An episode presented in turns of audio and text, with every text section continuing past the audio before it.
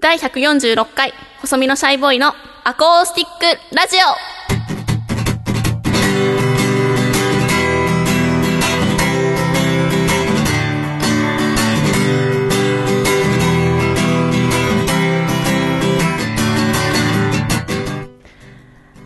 こんにちは、こんばんは、おはようございます。第146回細身のシャイボーイのアコースティックラジオは特別編ということで、今回はメインパーソナリティは私、楓がつも務めさせていただきます。よろしくお願いします。この番組は東京都世田谷区三軒茶屋にあります細身の この番組は東京都さ、もうめっちゃ噛んじゃった。この番組は東京都世田谷区三軒茶屋にあります細身のシャイボーイさんの自宅からお送りしていきます。ということです。ちょっとドキドキししてはいるんですが、今週も元気にお送りしていきたいと思います。ということでですね、ちょっと今回私一人だと心細いので、ゲストの方をお迎えしております。早速登場していただきましょう。プロレスラーの竹下幸之助選手です。よろしくお願いします。どうも、こんにちは、こんばんは、おはようございます。DDT プロレス、竹下幸之助です。よろしくお願いします。よろしくお願いします。いやーね、はいあのー、カエルちゃんのはいタイトルコールを今僕は目の前で聞いてましたけど、そうです非常に癖のない、癖のないタイトルコールでした、はい、それはどっちですか？ほ褒めですか？よかあの、褒めです、褒めです。ったです。やっぱあのーアコースティックラジオのタイトルコールといえばもう、この146回分の癖があるっていう。そうですね。だんだんとね、変化して一番ましたけど。癖のないタイトルコールで、過去一番。非常に良かったと思います。ありがとうございます。えっと、こうまあ、今回は特別編ということで、はいまあちょっと癖のない感じにはなるかもしれないんですけど、いつも癖あるみたいな。なのでですね、まあ、竹下はい。幸之助さんをお迎えしたのに、まあ、理由がありまして、はい。3月20日に大きい大会があるんですよね。はい、そうです。あの DDT のですね、はい。20周年興行ということで、埼玉スーパーアリーナという、ね、大きな舞台で試合がありまして、まあ、その告知も一つ何かさせてもらえたらなと思って、来たのもありますし、もちろんね、はいはい。あのね、ゲストとしてこうやって来るのはね、非常に久しぶりです。そう。第うん59回ぶりということで。え、そうなんですか、はい。単品のゲストとして来るのは100回ぶりぐらい。100回ぶりぐらいなんで、えー。これは何をしてるんだと。同じは。シャイボーイを怒鳴りつけようと思いますけど、この場にはシャイボーイはなんといいなないいんですという。。初のシャイ。ボーイのいない。本当にいないですね。本当にいない。三軒茶屋にもいないと思うんですけども。頑張りましょう。はい、頑張りましょう。あの、こんな竹下選手はですね、あの、実は私と同じ21歳ということで、まあその同世代として、はい。ちょっと一緒に頑張りたいなという気持ちもありまして、はい。今回一緒にお送りしていきたいと思うんですけども、はい。まあ竹下さんには2時間お付き合い今回いただくということで、はい。全体を通して流す曲を全部選んでいただいたんですけども、はい。早速1曲目を紹介していただいてもよろしいですか？はい。えっと、1曲目はですね、はい。まあ、あの、シャイボーイの曲でもよかったんですけど、あえて、まあ、僕はシャイボーイとはいつもよく飲み友達で、うん。こう、家で飲むことが多いんで、お互いに最近ハマってる曲とかをこう聞き合うんですよね。んそういうのが割と好きで。で、その時初めてシャイボーイにおすすめしてもらったうん。曲があるので、はい。その曲を言いたいと思います。えー、1曲目、スーパーアイラブユーで、晴れた日は学校休んで。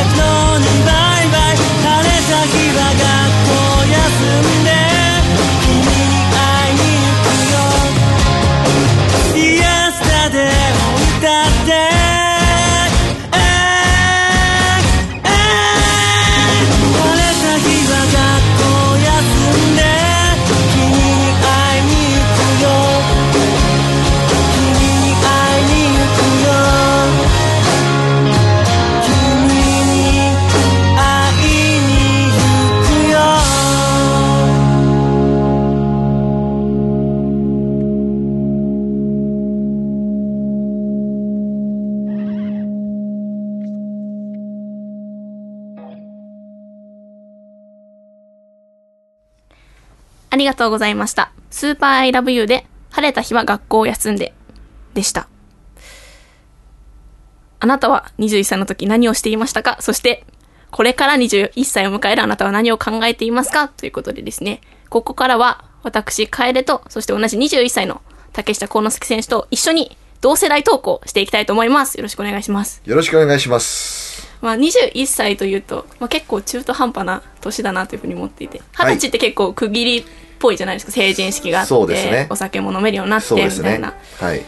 でもまあ大学生だとまだ就職はしてないで大体就職活動始めるぐらいの年ですし、まあ、高校を卒業してから働いているっていう人は大体社会人3年目とかで、はいまあ、だんだんこう慣れてきてはい。っていう年だとは思うんですけども、はいまあ、ちょっとこう中途半端だなというかふわっとしている世代だなというふうにも思うんですけども、まあ、これからいろいろと頑張っていくことがある年代だなというふうにも思いまして竹下さんははい。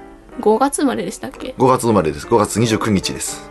あとあと3ん？2ヶ月半ぐらい？3そうですね。2かヶ月半ぐらいで、うんはい。22歳に。じゃあもうほぼ21歳終わってるまあ終わりかけですね。どんな年でした21歳は、僕の中ではですね、うん。えー人生で一番大きな年になったかなっていう、まあ、ターニングポイントの年になったかなっていう。うん。な何を？これまず21歳になったその日にですね、KOD 無差別という僕が所属している DDT プロレスの一番名誉あるベルトのチャンピオンになったのがもう誕生日の日だったんですようね。ーん。で、まあその週の週刊プロレスの表紙にもなったりして、うん。でその時もう21歳の覚醒みたいなね、うんうん。感じでこうバーンって表紙になって、うん。ああ俺も21歳になったのかと思いましたけどね。あんな大々的に21歳アピールされたら、うん。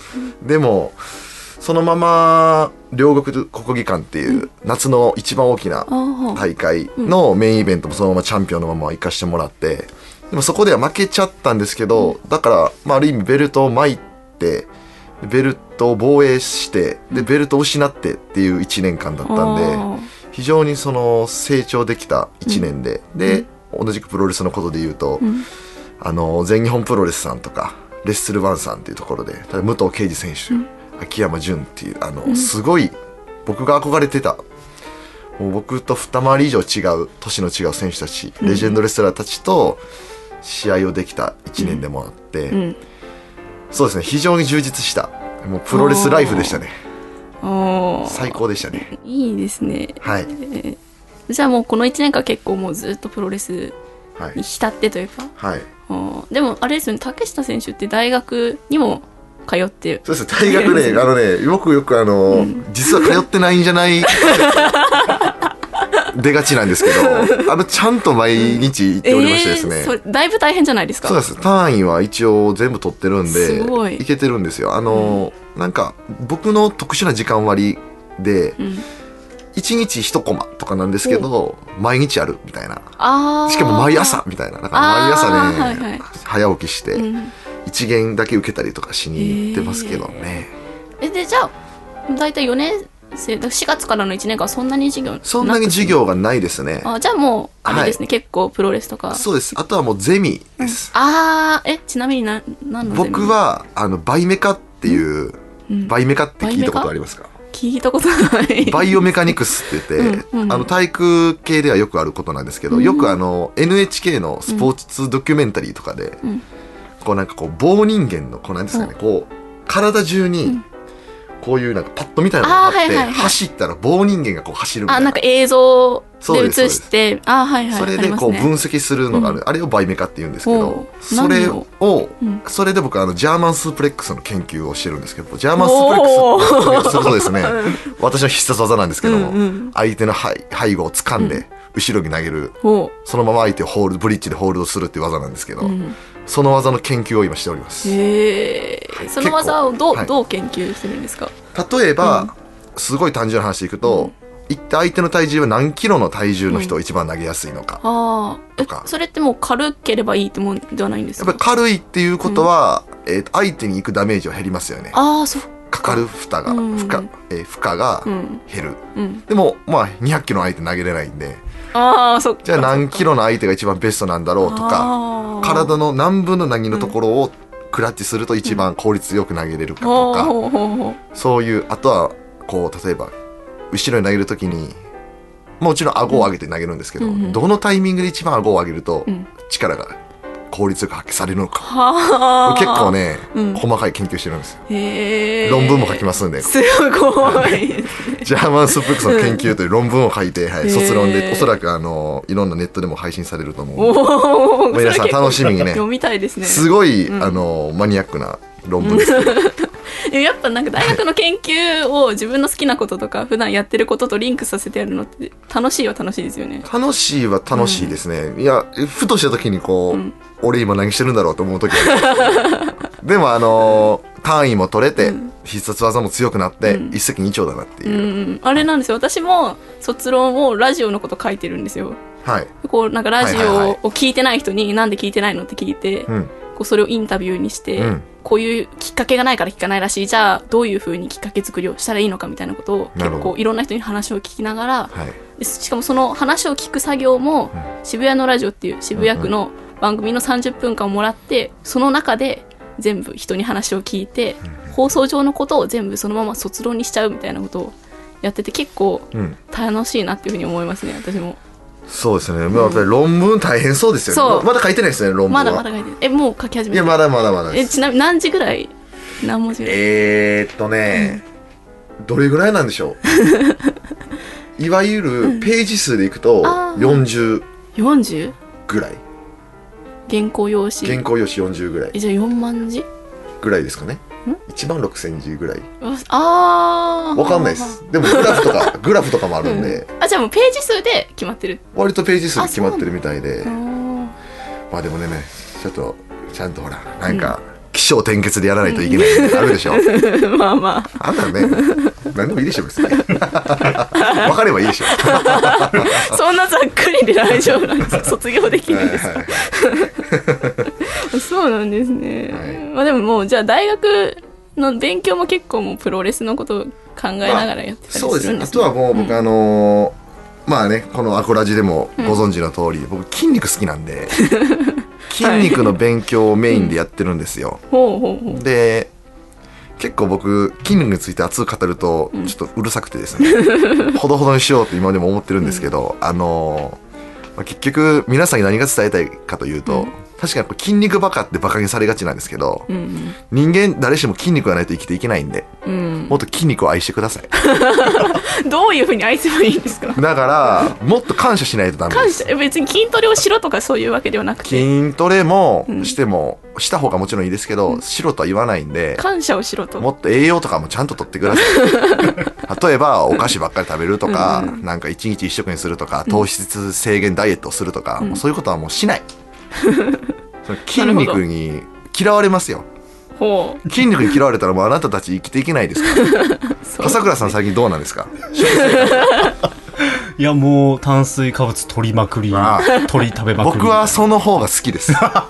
本当ですか？嘘ついてないですか？炭水化物取った方がいいんですか？もちろん炭水化物取った方がいいですよ。よく、あのこの筋肉の話して大丈夫ですか？あどうぞどうぞ。あのちょっとします。よく炭水化物取らないダイエットとかあるでしょ、うんあるある。あんなんないんで正直な話、ほあのー炭水化物ゼロ、ね、ゼロカーボって言うんですけど、カーボ炭水化物のことで、ゼロカーボダイエットとかって、その分ちょっとおかずを多めに食べて、野菜とかも食べて、その代わり炭水化物取らないダイエットっていうでしょ？そね。そんな美味しい話ないんで。うほつまりおかずは好きなだけ食べていいってことじゃないですか？あまあまあそうね、そんな甘い話ないんで。一番いいのは炭水化物も、タンパク質も、脂質も全部程よく取るのがいいんですよ。あその中で、ん。こう量を調節ししないとダメなわけで、そんなねあんなね炭水化物抜いたら痩せるみたいな、ん。ないないないないダメダメ。ー 結構周りにいますよ炭水化物。なんかご飯めちゃめちゃいますよね、食べなんかこの間クイズ番組見てて、炭水化物ダイエットをしたことのある女性うん。っていう問題があって、確かにそれで見たらね59%くらいだったんですよね。うん、うーん。だから2人に1人以上は、みんな炭水化物ダイエットしてるでしょ、うんクソだなと思った。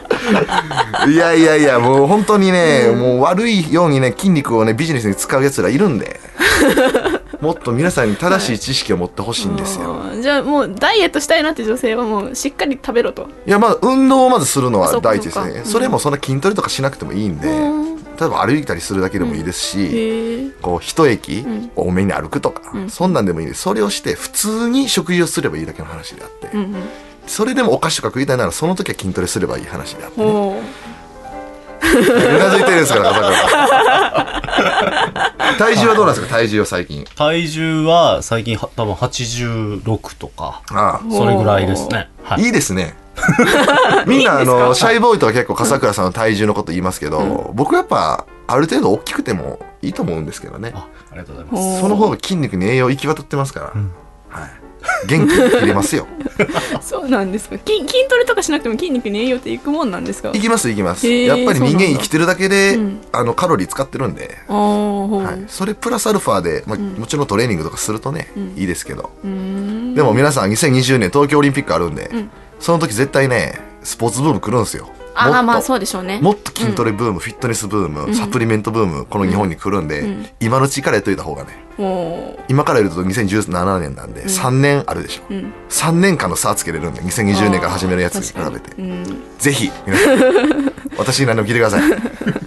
そういえばでも私の大学全然こう体育大学とかじゃないんですけど、はい。この間こう筋トレ好きな学生が講演をしてました。そのどうやって筋肉をつけて健康的な生活を送るかみたいな講演をうん。結構大きいホールでうん。学生を入れてうん。やってましたね。行ったんすか？行ってないです。行かないと。行かないで。興味なさすぎでしょ。いや学校休みだしなとか思いながら。でも本当にあの生きていくのは筋肉があるからであって、うんうん。はい、筋肉を動かしてみんな日々せあの生活してるんで、マッスルコントロールって言葉知ってますか？え何ですか？筋肉を、まあ、例えばよく言うのはこう大胸筋をピクピクさせる、まあ、あれとかマッスルコントロールって言うんですけど、このマッスルコントロールっていうのができると、ん。非常に効率よく生きられるんですよ。例えばもう歩くのにしても、こう骨盤をちゃんと使って歩けたら、ん。ね女性は綺麗に見えるし、姿勢よく立つのも、うん。それもマッスルコントロールですし、うん。じゃああの2人に一番まず最初に簡単にできるマッスルコントロールを教えますよ僕が お願いしますそれは笑顔になることなんですよ。ああ表情筋っていうちゃんとここ、顔にも筋肉あるんですよね。ほっぺのところですね。そうです。この表情筋のマッスルコントロールそれつまり笑顔なんで、はあ。はい、今日から笑顔を皆さん。素敵ですね。みたいな。ありがとうございます でもやっぱ竹下選手っていうと筋肉のイメージは強いですよね。はい。うん。ありがとうございます。なんか筋筋肉のカテゴリーでなんかこの人すごいなって思う人とかいます？やっぱり鈴木雅史さんですかね。おう。知ってます？どなたでしょう？鈴木雅史さん知らないですか？知らん。ちょっとえー存じ上げない。存じ上げない。えみんな知ってる人ですか？みんな知ってる人ですよ。嘘嘘ほんまですよ。あのー、タモリさん。はい明石家さんまさん、はいはい。鈴木雅史さん。ええ嘘。鈴木雅史さんはですね日本のボディービルダーの方で、はい。もう日本選手権を、今年で7連覇ぐらいしてたんですえー。8連覇かなしてるんですよ。すごい。ずーっとだからいわばもう日本一筋肉のある人です。それをずーっと続けてる人、でしかもまだあの年が結構若くてですね、ボディービルダーっていうのはこう結構年配な人ほど筋トレ歴が長いんで、こう活躍しやすいんですけど、20代の時からチャンピオンで日本一の筋肉を持つ男ということで、おー。もちろんあの、いわゆるこう薬などのこう使ってなくて、ナチュラルで、ん。であの世界一にも去年初めて日本人でなったすごい。すごいボディービルダーの鈴木雅史さんです。鈴木雅史さんだけはもうやばいっす。楓ちゃんが鈴木雅史さん見たら、もう他のその辺街歩いてる男に、もう目もいかなくなります 細すぎて。細すぎて。もうこんな細い人はダメだって。じゃあもうあれですか？竹下選手はもうどんどん筋肉をつけて大きくなりたいみたいな気持ちはあるんですか？あのですねもうん。もちろん筋肉つけたい。一生筋肉つけていきたいんですけど、僕今年は絞りますよ。ええそれは今年は絞りますよ。あのやっぱり筋肉っていうのはあのー絞らないとん。限界があるんですよね、いわゆるこう波があって、ずっと右肩上がりで筋肉って増えていくものじゃなくて、ん。絶対横にこうフラットになっちゃうんですよね途中で。あでそれ一回落としていわゆるみんなダイエットでいうところのリバウンドを使うことによってでかくするんですよ。僕らは。だから僕とかもこれ以上体重増えないんでうん。どんだけ食べても脂肪はつくかもしれないですけどね、うん体重筋肉増えないんで一回落としてんガリガリにして、お。もう一回リバウンドさせて、ん。ガッと筋肉をでかくするって方へ法ー。をそれを1年単位で繰り返していくんですよ。毎年毎年。絞っては増やして絞っては増やして地味な作業で、うん。それのだんだん大きくなってくるんですか？はい。へでだんだん大きくなっていって、だからさっきも言った通りあの年のいってる人の方が筋密度が多いんで、それを繰り返してる年数が多いから。そうなんです。そういうことなんです。そういうことなんですね。で僕は大学3年間でかくし続けたんで。弥生県いっぱい食べて、はい。ご飯食べまくってでかくし続けて、ん。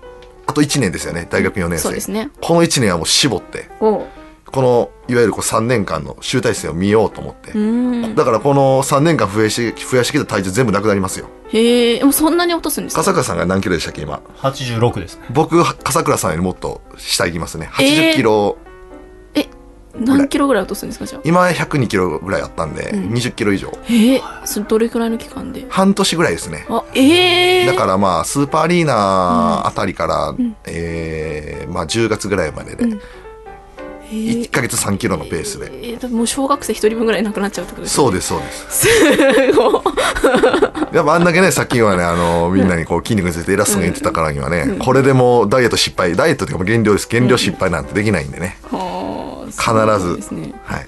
なんか竹下選手と話してると全然こう21歳間というか同い年感ないですけど、はい。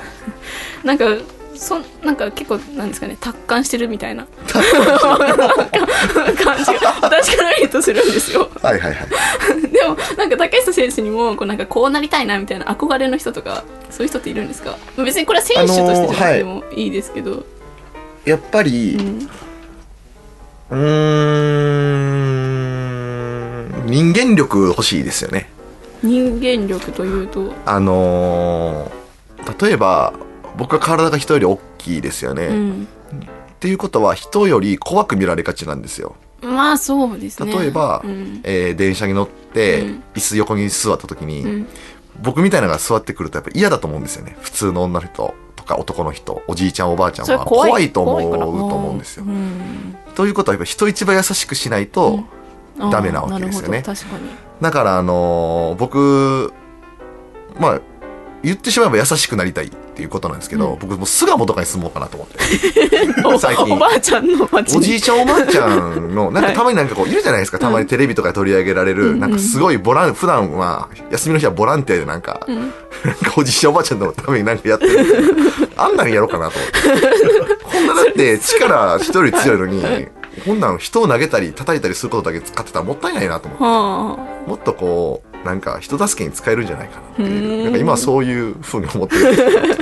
でも本当にあの僕はですね、ん。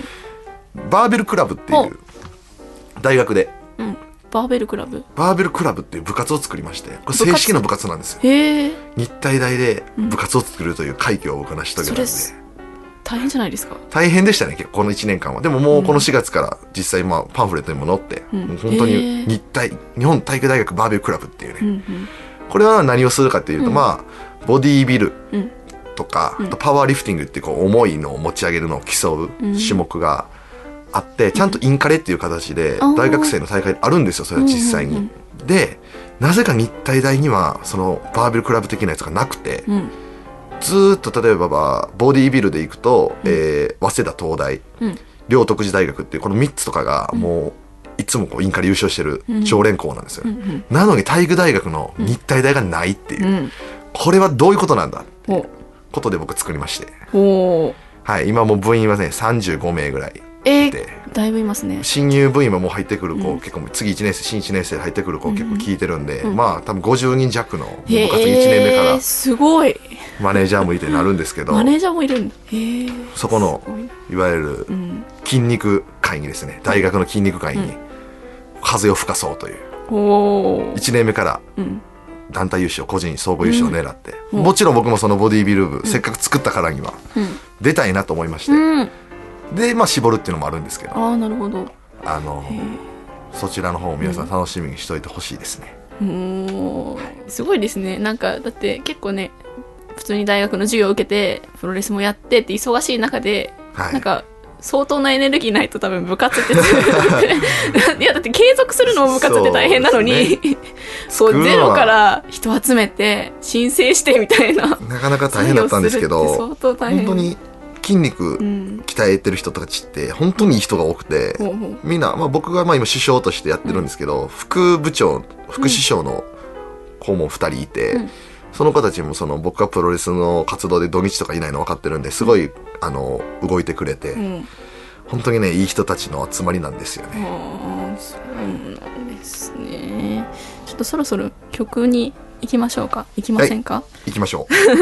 ちょっとまあいろいろねいろんなことで頑張っている竹下くんをまあきっと応援しているのも、まあ、音楽も一つそのうちの一つなんじゃないのかなっていうふうに思うのでちょっとなんか竹下くんをいつも元気づけているような曲をちょっと聴きたいなというふうに思うんですけども。はい、何かありますでしょうか？はい、次はですね、まあ、細身のシャイボーイの曲を僕が、うん。最近特によく聴いてる曲なんですけども、じゃあ曲紹介いきたいと思います。えー細身のシャイボーイで素敵シャイダンスミュージックバージョン。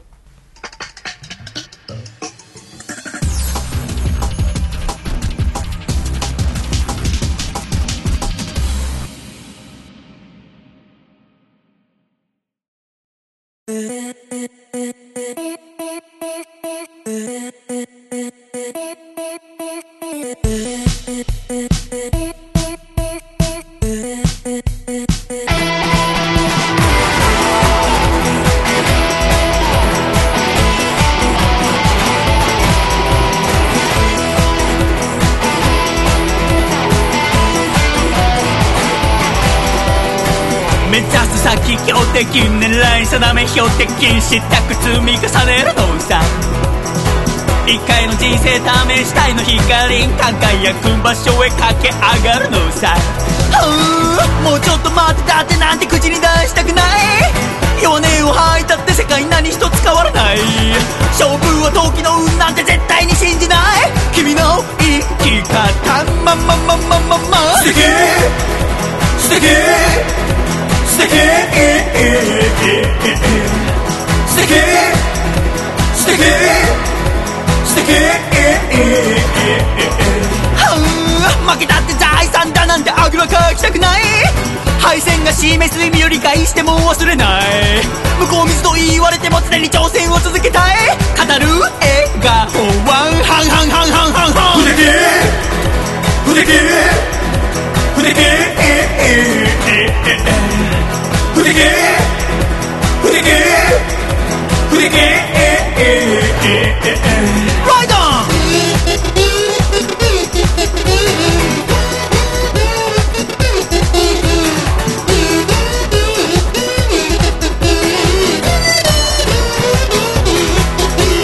生まれ持っての才能なんてのに僕は興味ないのさもがき苦しみ涙を流しめげず這い上がってきては。頭脳精神技術体力全て磨き上げてくのさ。目指す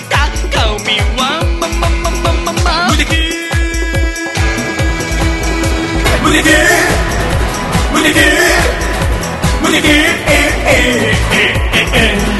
無敵無敵無敵素敵素敵素敵素敵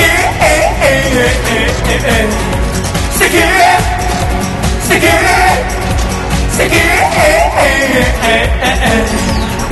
シ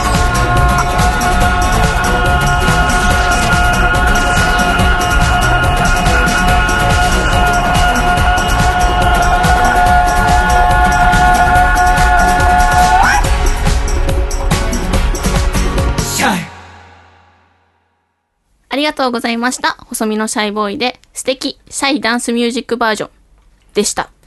ということで引き続き私、カエルとプロレスラーの竹下幸之助選手でお送りしていきたいと思うんですけども、前半で結構大学の話が出ましたけど、はいおそらく2018年に大学を卒業するじゃないですか。はい卒業した後って、どう、どう進んでいこうというふうに思ってるんですか？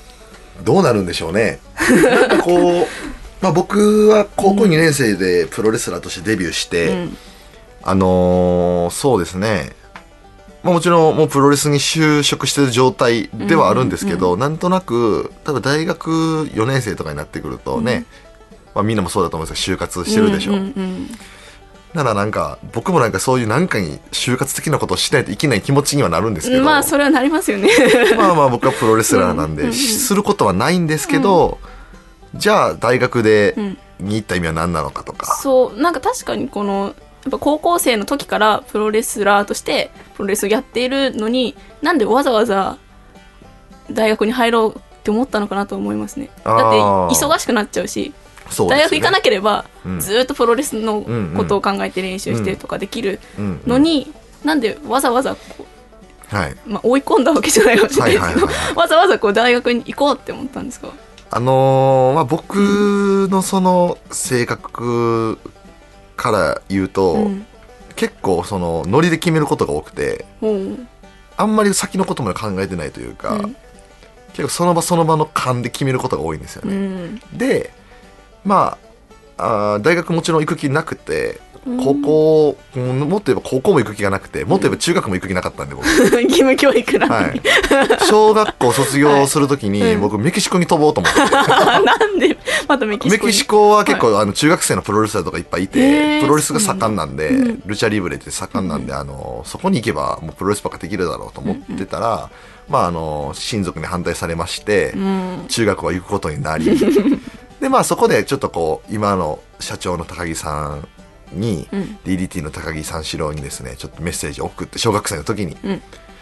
プロレスラーになりたいっていうことを言ったら、まあ、中学校はせめて、まあ、義務教育だから卒業しろ。うん。で中学校で部活でなんか成績を残せ。っうん。ていうふうに言われてで、まあ、陸上部に入るわけなんですけど、うん。でまあ活躍できたんで、ん。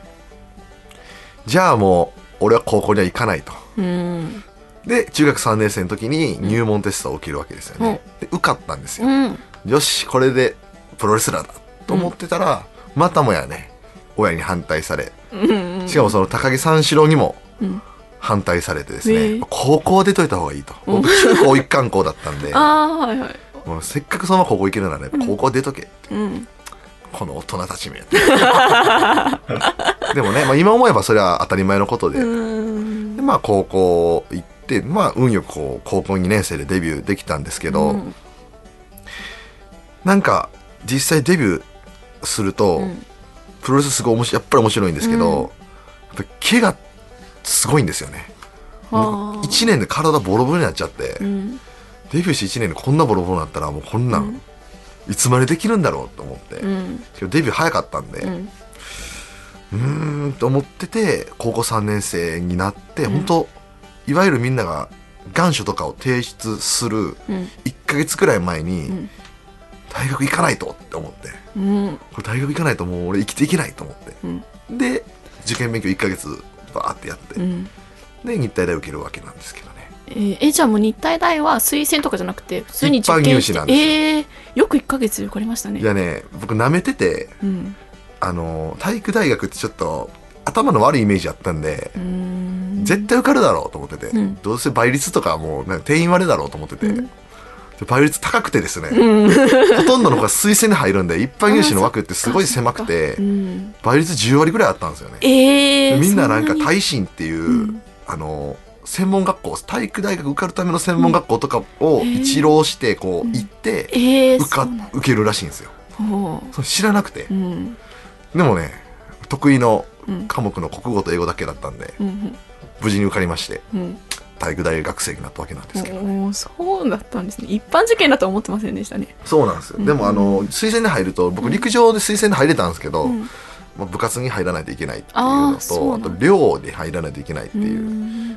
で大会とかも多いんで陸上とか、うん。あのなかなかプロレスできないじゃないですか、うん。まあ一般で入るしかなかったんですよね素では。うんちなみに何学部に入ったんですか？体育学部体育学科です体育学部体育学科な何をしてる？学部学科。まああのー体育の授業みたいな勉強も多くて、うん。僕はどっちかっていうとその中のトレーナーの方の、うん。まあそれこそ筋肉の勉強するコースなんですけど、うんうんうん他の子の9割5分ぐらいは体育の教師の教員免許を取るじゃあもう卒業したら大体の人は体育の先生にそうですね。もしくは、えー社会人チームとか、うん。まあ、プロになる人もいますし、まあ、公務員系が多いかなっていう、結構でもその、まあ、教員になるっていうコースだとしたらまあなんですかね社会人チームに入ったとしても、まあ、ゆくゆくは体育の先生になれるみたいな、うん。まあ、なるっていう選択肢もあのそうですねその残しつつみたいな、まあ、教員免許を取ってるんで、うん。なりやすい状況でははあるっていう。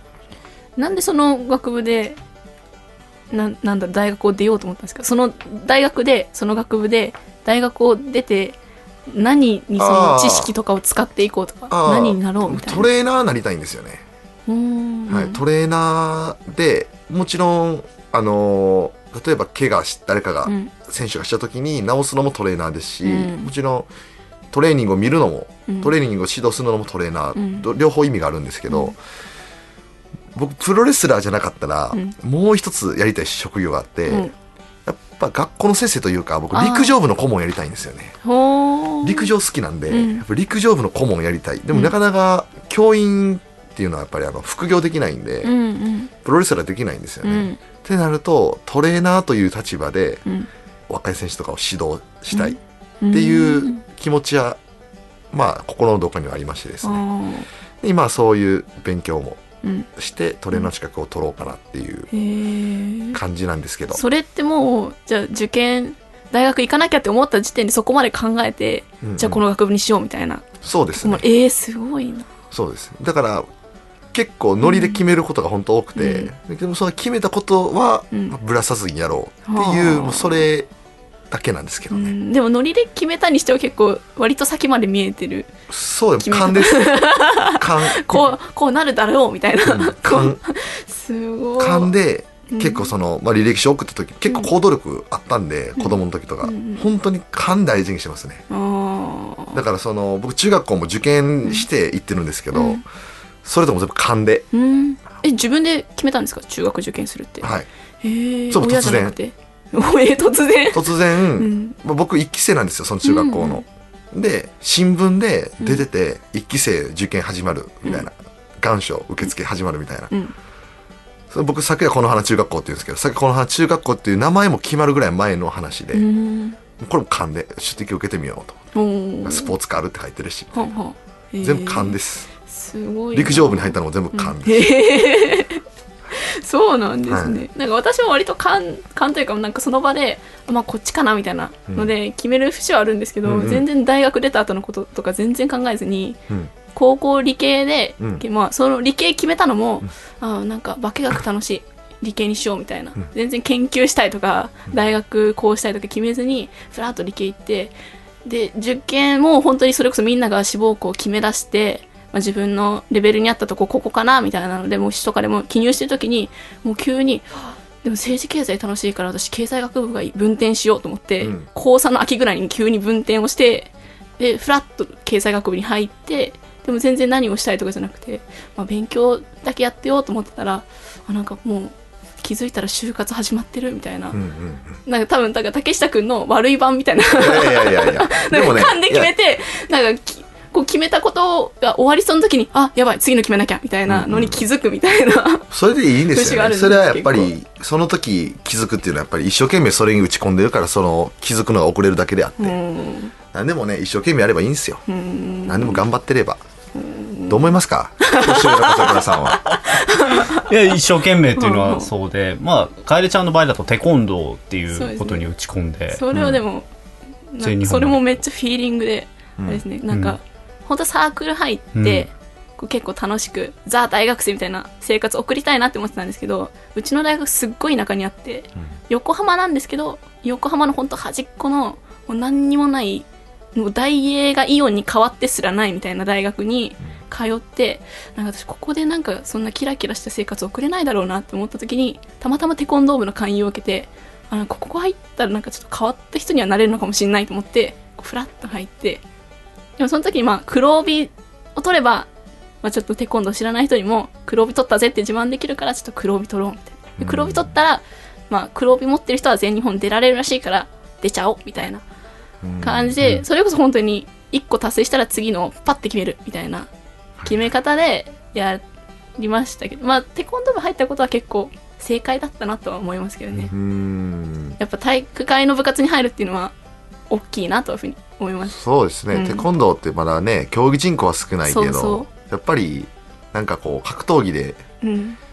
学ぶことって多いうん。とは思うんですけどうんね、うん。あとはまあサークルじゃなくて部活を選んだっていうのも結構自分の中で大きいなっていうふうに思いますね。やっぱ部活だったらちゃんとなんですかね。こう用事とかとかぶせずに行かなきゃいけないそうですね。し、試合も出なきゃいけないし、うん。合宿とかも行かなきゃいけない。じゃないですか、うん。サークルって多分自分で、うんうんあ今日行こう今日やめとこうみたいなうん。選べると思うけど、やっぱ割としんどいなみたいな、はい。結構大学も遠いしなんで私こんな大荷物で毎日学校行くんだろうみたいな、うんうんうん。夏休みも毎日学校行ってるとか思ってましたけど、まあ、そこを今一旦引退という形で終わって部活は強制じゃなくなったんですけど、うん。やっぱまあそこで3年間ぐらい頑張ってよかったなとは思いますね。まあ、そこでこうテコンドーをしてこう黒帯取った全日本出たっていうこうなんか実績みたいな肩書きみたいなのができるとやっぱ人に言えるっていうのは大きいなと思いました、ね。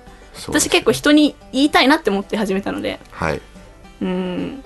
けどやっぱり 将来のビジョンみたいなのをちゃんと見てなかったなとは思いますね。部活とは別にその大学に入るっていうことに関してだから周りがこう就活3月1日に始まりましたけどこうその前からみんな証明写真撮ってスーツ準備してでこういろいろなんかサイトとかマイナビとかいろいろリクナビとかを登録してでもう3月1日日付変わった瞬間にアクセスしてみたいなことをやってるのを見てああなんかちゃんとしてないとか 思ったりはします。でもなんかそこに対してでもなんか私みんながやってるからっていう理由でそこにこう混ざってって焦ってやる必要はあるのかなって。補習、まあ、働くにしてもやり方っていろいろあるんじゃないのかなみたいなことを抱えながらこの23日。みんなの様子を見ながら。23日か。そう。よいやいやまあその就職活動解禁になってからはいはいにですけどね、まあそのさっきちょっと収録前に話してたんですけどはいはねやっぱりこう焦って決める人うん。就活多くてやっぱりこうなんとなく今って高校卒業したらうん。大学にね。どっかの大学に受けるうん、もう全入時代みたいなことは言われてますね、学卒業したらうん。どっかにはいちょうど4年生ぐらいから就職をしてうん。はい就職決まって就活終わってうん。はい仕事するみたいなこううんなんとなく流れになってるじゃないですか。まあそうですね、だから結局は大学もなんかやっぱ今は途中で中退する人がやっぱ多い仕事も途中で転職する人が多い、うんうん。辞める人が多いっていう。やっぱこのなんとなくこの流れって良くないと思うんですよね。うん。っていう話を友達と飲みながらちょっと喋ってたら、もその友達にめっちゃキレられて。う もうなんでですか？結構もう泣きながらキレられてみたいな。でそのからそのまあこう仕事うん。をもうまだ決まってなくて、うん。っていうまあ時期っていうのもあったかもしれないんですけど、焦ってるっていうのもあったかもしれないんですけど、やっぱそのまあ竹下は、うん。その最初から自分でやりたいことがあって、うん。それができてるからいいけど、うん。そのやりたいのがことが見つからない人たちもいるからそういうやつらの気持ちがわからないだろうって言われて、うーん。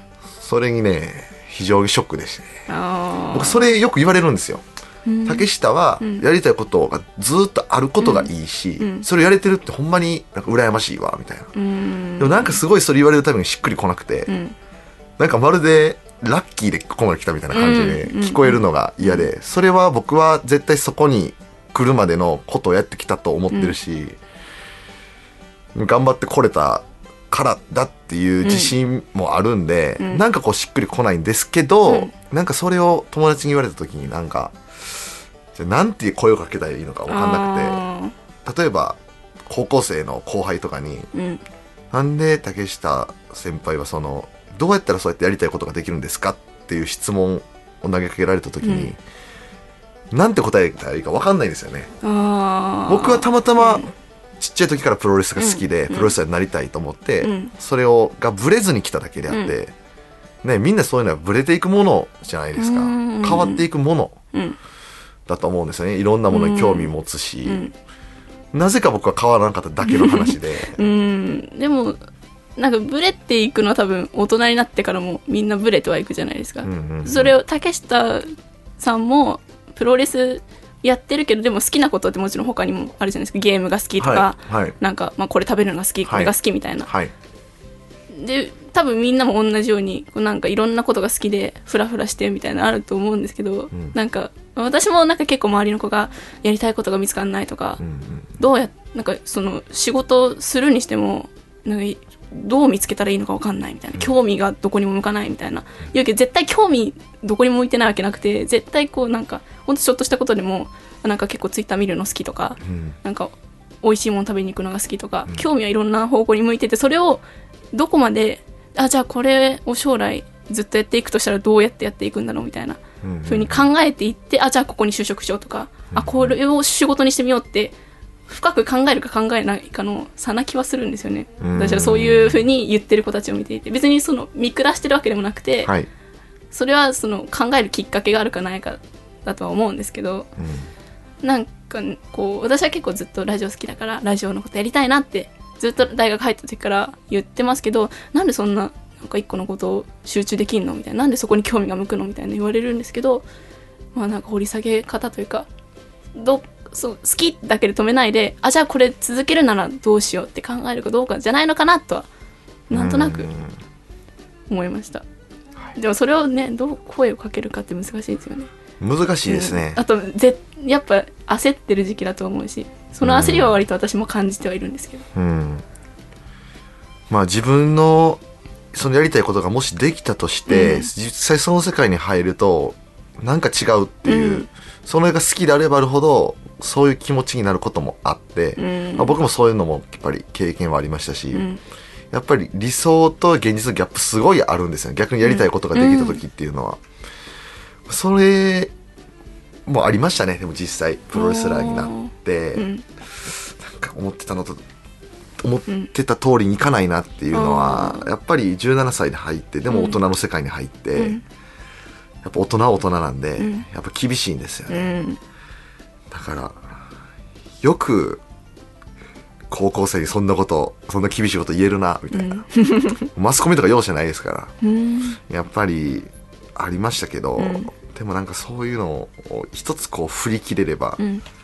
なんかまた頑張れるんじゃないかなと思うんですけど、うん。ねえ笠倉さん。笠倉さん今の仕事をするはい。ようになったのはやっぱもうそこにずっと行こうっていうそれになろうっていう。まあ高校ぐらいの時からですけど、い。や、竹下君の言ってる話がすごく分かって、あの、僕も同じように、好きなことを仕事にして放送作家っていう仕事をしていると、周りの友人から、いいよねっていうふうに言われることがあって、うん。で、これに関してはどう答える、どう声をかけるっていうのが、まだ答え自分の中で出ていないっていうのも同じで、うん。で本当にこの夢中になれるかどうかっていうところだと思うんですよね。あの好きっていうのがあったとしてもうもっと上の方にその夢中になるっていうのがうん。あると思っていて、それ見つけられる人って本当に一握りだって、で自分で見つけるもんでもないと思うんですよ。うん。それうん。誰かがその扉開けるとかっていうふうに例えるとすると、誰かがその扉開けてくれるとか、はい、なんか実は、まあ、前だけじゃなくて上にその扉があったとか、うん。はい。わかんないですけど。はい。なんかそういうことで夢中になるなれるものを見つけるっていうパターンもあったりとかするので、うん。一概にはこうしろっていうのは言えないっていうのと、うんまあ、そのそれこそ実際理想と現実じゃないですけど、うん。その夢中になれるものに出会ってそれを仕事にした時にあれっていう部分も実際どの仕事でもあると思うんですけど、うん。僕も同じ放、まあ、そういう放送作家っていう世界に入った時に、うん。あれって思うこともあり、うん。でまあ年数を重ねるにつれて、まあ、心境も変わってきて、ん。まあ、やっとこう仕事楽しいなと思える時期になってきたのもうん。3年目とか、それぐらいの感じなので、まあなんかそういう、まあ、気持ちは同じだなっていうのを聞いてて思いましたね。まあでもいいなっていう人の気持ちも私は結構分かんなくはないな、それもうん。うん、確かに、もちろんね、うん。だってねこういつそのす好きとか夢中になれるみたいなのを見つけられるかってタイミングは、こうねみんなが高校生とか大学生の時じゃない50ですか。になって見つける人もいるから。でもやっぱりりねこう今就職活動ってこうドンってあるものはもうね大学3年生のこの時期ってかっちり決まってて、うん。ここまでに内定が出ます。この日に面接をしますってきっかり決まっててもう大学4年生の3月の卒業式の時には全員か行く会社決まってるよね？みたいな感じでこうバンって出されてるとやっぱえじゃあそこまでに決めなきゃいけないの？みたいな。でも私今何も持ってないよ？みたいな焦りがあるのは、まあ、そりゃそうだよなっていうふうには思いますけどね。でもなんかどうどうにも 変えられないもんだからしょ しょうがないからやるしかないよとは思いますけど。確かに。うん。人に言われないと気づかないっていうパターンも、うんもしかしたら、うんうんうんその夢中になってると人とかって、多分どのいろんなまあ僕は仕事をしていく中で、うん。いろんな夢中になってる人が、うん。まあ、番組に出たりするんですよ、例えば、まあ、脳の脳科学を研究してる人だったらもうそのことばっかりやってきた人。で,、うん。でそういう人の話とか、うん。でもすごく面白かったりとか、うん。それ話してる時のその人の顔ってすごいいい顔してるんですよ、うんうんで、まあ、そういうことで例えばお前ってあのプロレスの話してる時すごい楽しそうだよなとか、うん。やってる時すごいかっこいいとか、うん。それこそその細見さんの素敵じゃないですけど、うん。人がまあ素敵に見えるっていう、まあ、そういうもの、うん。まあ、自分だけでは気づかない。自分これだったんだってそこでもしかしたら人に言われて気づくかもしれないしとか、うん。まあ、そんなことを あの横で聞いてて思いました。もう焦る必要はないと思うんですよね、今就活してる人、うんうんうん確かに働かないとダメだし、うんお金を稼がないとダメなんですけど、焦ってもいいことないと思うんですよ、うん。でもやっぱ焦る必要はないけどでも働かなくちゃいけないっていう現実はもうそね。そびえ立ってるわけじゃないですか。それはすごいありますよね。あとはもう好きなことは好きなことであるしもうこれで働きたいみたいな。これを仕事にしたいってあってもえじゃあこれでご飯食べていけるのとか。これでじゃあ何十年後まで私は低収入を得ていけるのみたいなのもあったりするじゃないですか、うん。そのなんか好きを見つけるっていう段階に踏めてない人踏めても現実的かどうかちょっとあやふやしてる人もいるわけですよね。で本当になんかこううんなんかこういう言い方あれかもしれないですけどやっぱこうす本当に好きででしかもそれを、まあ、仕事というか自分の生活にできててである程度ちゃんとうまくいってるって人は羨ましいなとは思いますね。うん、だからすやっぱりこうずるいって思う気持ちとかなんであなたはそううまくいくのっていう気持ちが結構ぐさっとわかるなって思いましたね。口に出しちゃいけない気持ちだろうなっていうのはありますけどね。これは解決しないんでしょうか？いやでも相当ね苦しいですよね。私もやっぱマイナビとか登録して合同説明会に行ってスーツを着て面接に行くべきなのかって思ってはいるんですよね。でもなんかそこに行きたくない気持ちもあるんですよね。私はどうしたらいいですか？まあでもかえりちゃんは好きなものをね、はっきりしてるんでうん。チャレンジしてほしいですけどね。欲しいっていうあえて言いますけどやっぱりうん。好きなものにでお好きなものを仕事にできるうん。ことにチャレンジしてほしい。それですね。でなんかすごいよく言われたりするんですよ。やっぱり私はもうずっとラジオが好きで別にラジオパーソナリティになるかって言われたら、まあ、ならないなっていうふうには自分で思ってるんですけどでもとはいえやっぱりラジオを仕事にしたいっていうふうにはずっと思っててもうそれだけはずっと変わらずにあるんですよね。ただやっぱこういう話を周りの人にするとあじゃあいいじゃん好きなことあるならやればいいじゃん頑張ってよみたいな。難しいかもしんないけどきっと大丈夫だよみたいな言われるんですけどやっぱ言われた側としてはなんかすごい無責任だなって思ったりもするんですよね。やっぱりそれで稼いでいけるかとかどれぐらい生きていけるかとかまあ実際仕事ができるかどうかとかもはっきりしないわけでやっぱり周りの人が応援する気持ちとかもすごいわかるんですよ。やっぱねみんなが好きっていうものをも持てるわけじゃないしそれを仕事にしようって思えるわけじゃないからそういう人からするとやっぱりなんかねそういう気持ちを持ってるんだから頑張ってっていう気持ちもすごいわかるけどでもなんかこっちとしてはやっぱ安定した生活と好きなことをやる生活っていうのを天秤にかけなきゃいけないわけでそれをそう簡単に好きなら頑張れよって言わないでよって思ったりもしちゃうんですよね。まあ僕はもっと無責任なこと言うと、まあ入ってから考えたらいいと思いますね。やってからそれは考えればいいことで、うんうん。あのー確かに収入の問題いろいろあると思うんですけど、やっぱり例えば好きなことって、うん。他のことを頑張りながらもできるんですよね、そうですよね。うん、例えば、もっと現実的な話するとプロレスラーでもプロレスだけで食っていってる人っていうのはほとんどいなくて、うん。みんな仕事をしながら、うん。土日はプロレスをしてる人もたくさんいるっていう中で、じゃあなんでじゃあそれでもプロレスをやるのかっていう、うん。あんなに痛い思いして、うん。怪我もしてうん。体ボロボロなのに、うん。土日はリングに立って平日働いてるって、それやっぱ好きだからなんですよね、だからそれはやっぱり、うん、まずやってみるといいと思いますね、うん。やってうん違うと思ったらもう一度そこで考えたらいいだけの話であって、一度そのチャレンジするのが無責任なんですけど、うん。チャレンジするべきだと思います。絶対、うん。チャレンジして後悔する方がうん。いいと思います、うん。チャレンジしないで後悔した方が、うん。絶対一生悔い残るんで、うん。なんかわかんないですけど僕らの世代ってまだそういうそういう年なのかなって21歳って、うん。そういうのができる。年齢なのかなっていう、うん。これも30歳とかね、うん。だったらまた別の話ですけど。そうそこでなんかねこうじゃあ今の仕事を捨ててチャレンジしますっていうのはちょっともう一回冷静になって考えたらってなるかもしれないけど今だったら、まあ、ちょっと1回2回失敗しても、まあ、なんとかはなるんじゃないかみたいなのはあるかもしれないですね。はい。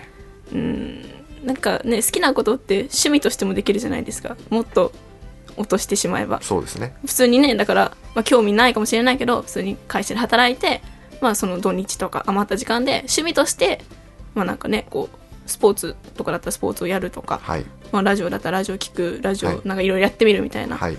できるかもしれないけどそれをこうやっぱそれで収入を得ようっていうのってもう、そうですね。もっとこう踏み込んで勇気のいることじゃないですか、でもやっぱその勇気のいる一歩を一回ふなんですかね踏み出して一回こう入ってみるっていうのはやっぱ大事なのかもしれないですね。踏み出してから考えればいいと思う、うん。踏み出す前に考えると絶対あのうん。まあ踏み出さ踏ないみ出さない方に考えますから、うんうんそうそう。なんか消去法でいそうきますから。そう。やっぱ結構そういうこと考える時ってネガティブになりがちだからあでもうまくいかなかったらどうしようとかあ失敗するかもなっていうこうリスクの方ばっかり考えて成功したらこうなるっていうポジティブな方ってなんかあんまり思いつかなくなっちゃうからやっぱり、じゃあやめとこうっていう風になりがちだとは思いますよね、うん。やっぱりこう入ってみるっていうのは大事なのかもしれないですね、まあ、竹下君も実際ね高校生の時に何も右も左もわからないまま踏み込んじゃったんですよね。うんでよくわかもう本当に何もわからないままうん。東京に一人上京してきて、うん。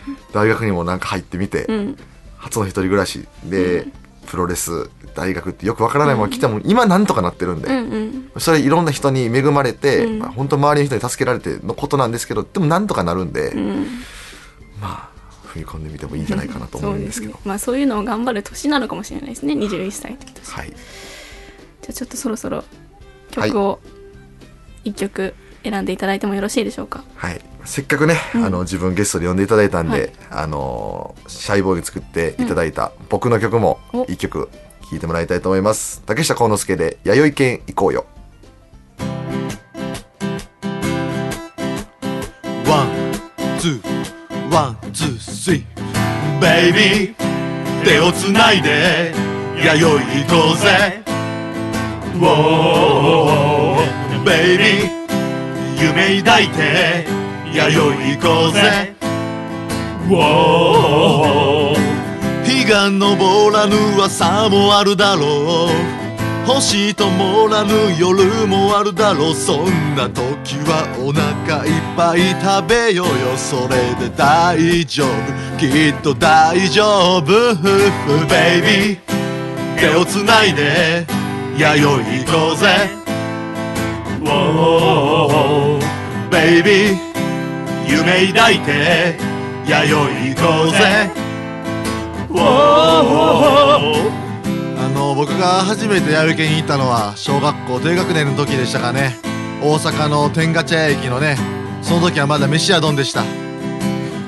あのー、今思えば僕のお袋の味は弥生県なのかもしれません。それぐらいおかわりをし続けて早もう10年経ちました。弥生県食べたいな。弥生県行きたいな。あーエビバリカモン。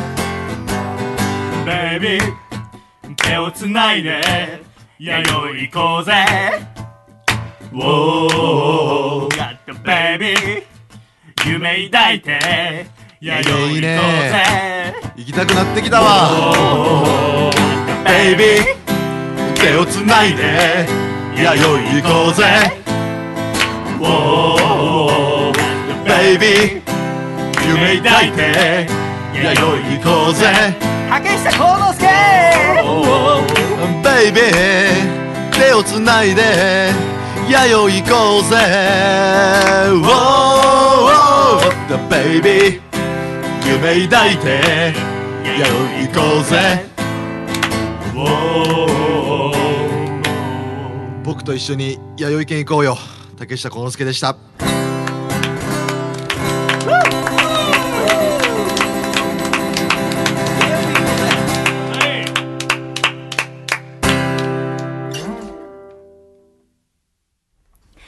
りがとうございました。竹下幸之助で、弥生県行こうよ。でした。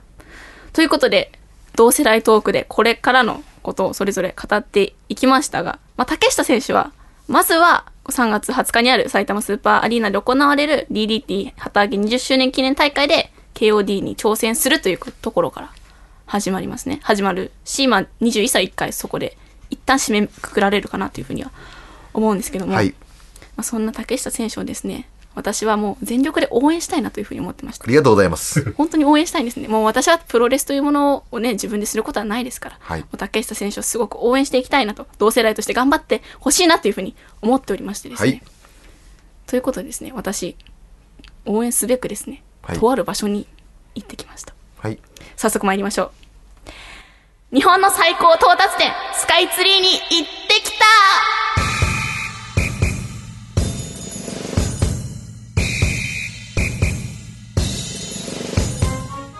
ということです。はい。い私はですね、いですね。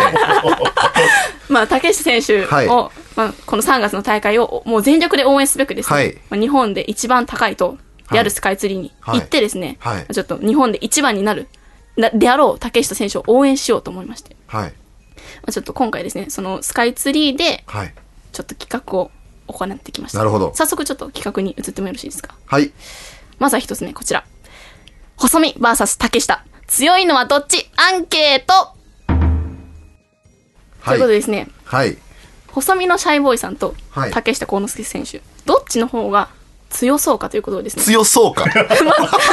まあ実際に戦って強いかというのは、まあちょっと危険なので、例えば何比べられないを、ですよ何で、何で強さを競うかによりますよね。はい。なので、今回ははビジュアルで強さをビジュアルで はい。ビジュアルの強さで。そうです。はい竹下選手と細身のシャイボーイさん二人で写っている写真、ちょうどバストアップのものがあったので、はいそれをいろんな人に見てもらいまして、はいどっちの方が強いと思いますかというアンケートを取ってきました。それちょっと聞いていいですか？あのー、この写真、この台本にある写真ではないんですよあ、ね。違います、違います。ちょ、あんま体とかもあんまわからない普通の感じで。T シャツを T 着ていシャツをる着て。で、はい二人並んでね笑顔で写っている写真。笑顔で写ってる。はい笑顔で写ってる。笑顔で写ってる写真です。なるほど。笑顔で強そうかを競う。はい。なるほど、なるほど。ちょっとですね、そちらの音源を、ロケの様子を聞いていただきたいなというふうに思いますので、はい。早速行きましょ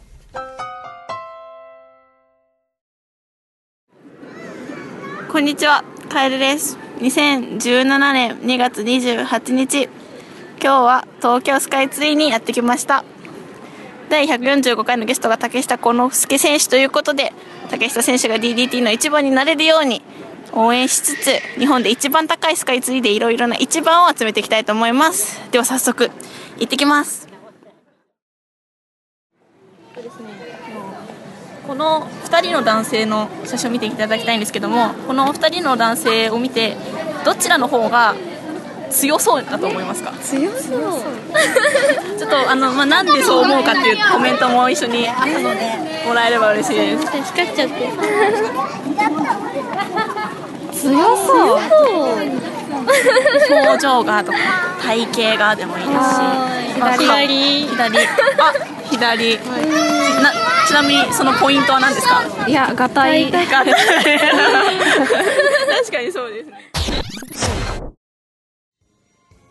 まずはじめにですね聞いていただいたのは女性2人組二十歳のはい。若いそうです声でしたね。二十歳のはい。もうこの間成人式してきたばっかりだよっていう女の子2はいはいはい人組だったんですけども、その2人組は写真を並べて見せたんですけども左側が強そうガタイがというふうに言っていましたがどっちだったんでしょうね 左側が強そう、ガタイが。おーこれはわからないな ちょっとじゃあまあ2組目の意見も聞いてみましょうか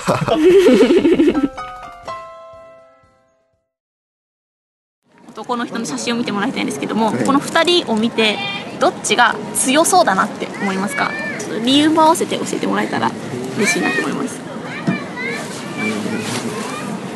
左？左。竹下竹下幸之助さんうんななんでですか？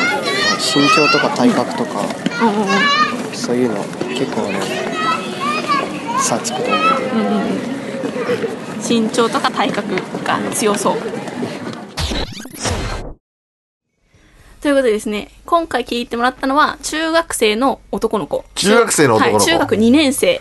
で、埼玉県から、はい。ちょっと校外学習として来ていたそうなんですけども、はい。3人組だったかな ?2 人組だったかな、まあちょっとその男の子たちは左側。で、はいその左側は竹下。竹下幸之助っていうふうに言ってたので、まあ、左側が竹下選手だっていうことは今い回分かりましたけども。やー、なんかね、やっぱりあのーはいオーラですね。ええオーラですか？オーラ、オーラ。身長とかがたいって言われてましたけど。中学生って、中二、中学生って中二の頃とか結構みんなあの、中二病になってるんで、あのオーラがどうとか言うんですよ。はいドラゴンボールが結構好きな時期なんで、一周回ってドラゴンボール好きで、はいオーラがどうっていう、オーラの差ですね。オーラの差で、まあ今、竹下選手が優勢だと。はいいうことですね。わかりました。ちょっとじゃあ最後の音源聞いてもらいたいと思います。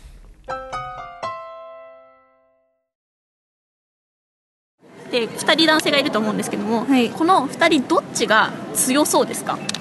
左側。左側。なんでそう思いますか？がたいがいい。でちょっと最後に4人せーので強いのは誰々さんですっていうコメントをいただいてもよろしいですか、名前をフルネームで。大丈夫です、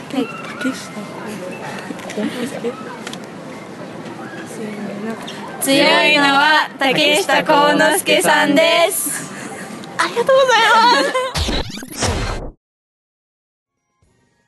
ということでですね、今回ですね10人のはい。10人の、まあ、比較的若い私たちに年が近い人たちにお話を聞いたんですけど、はい。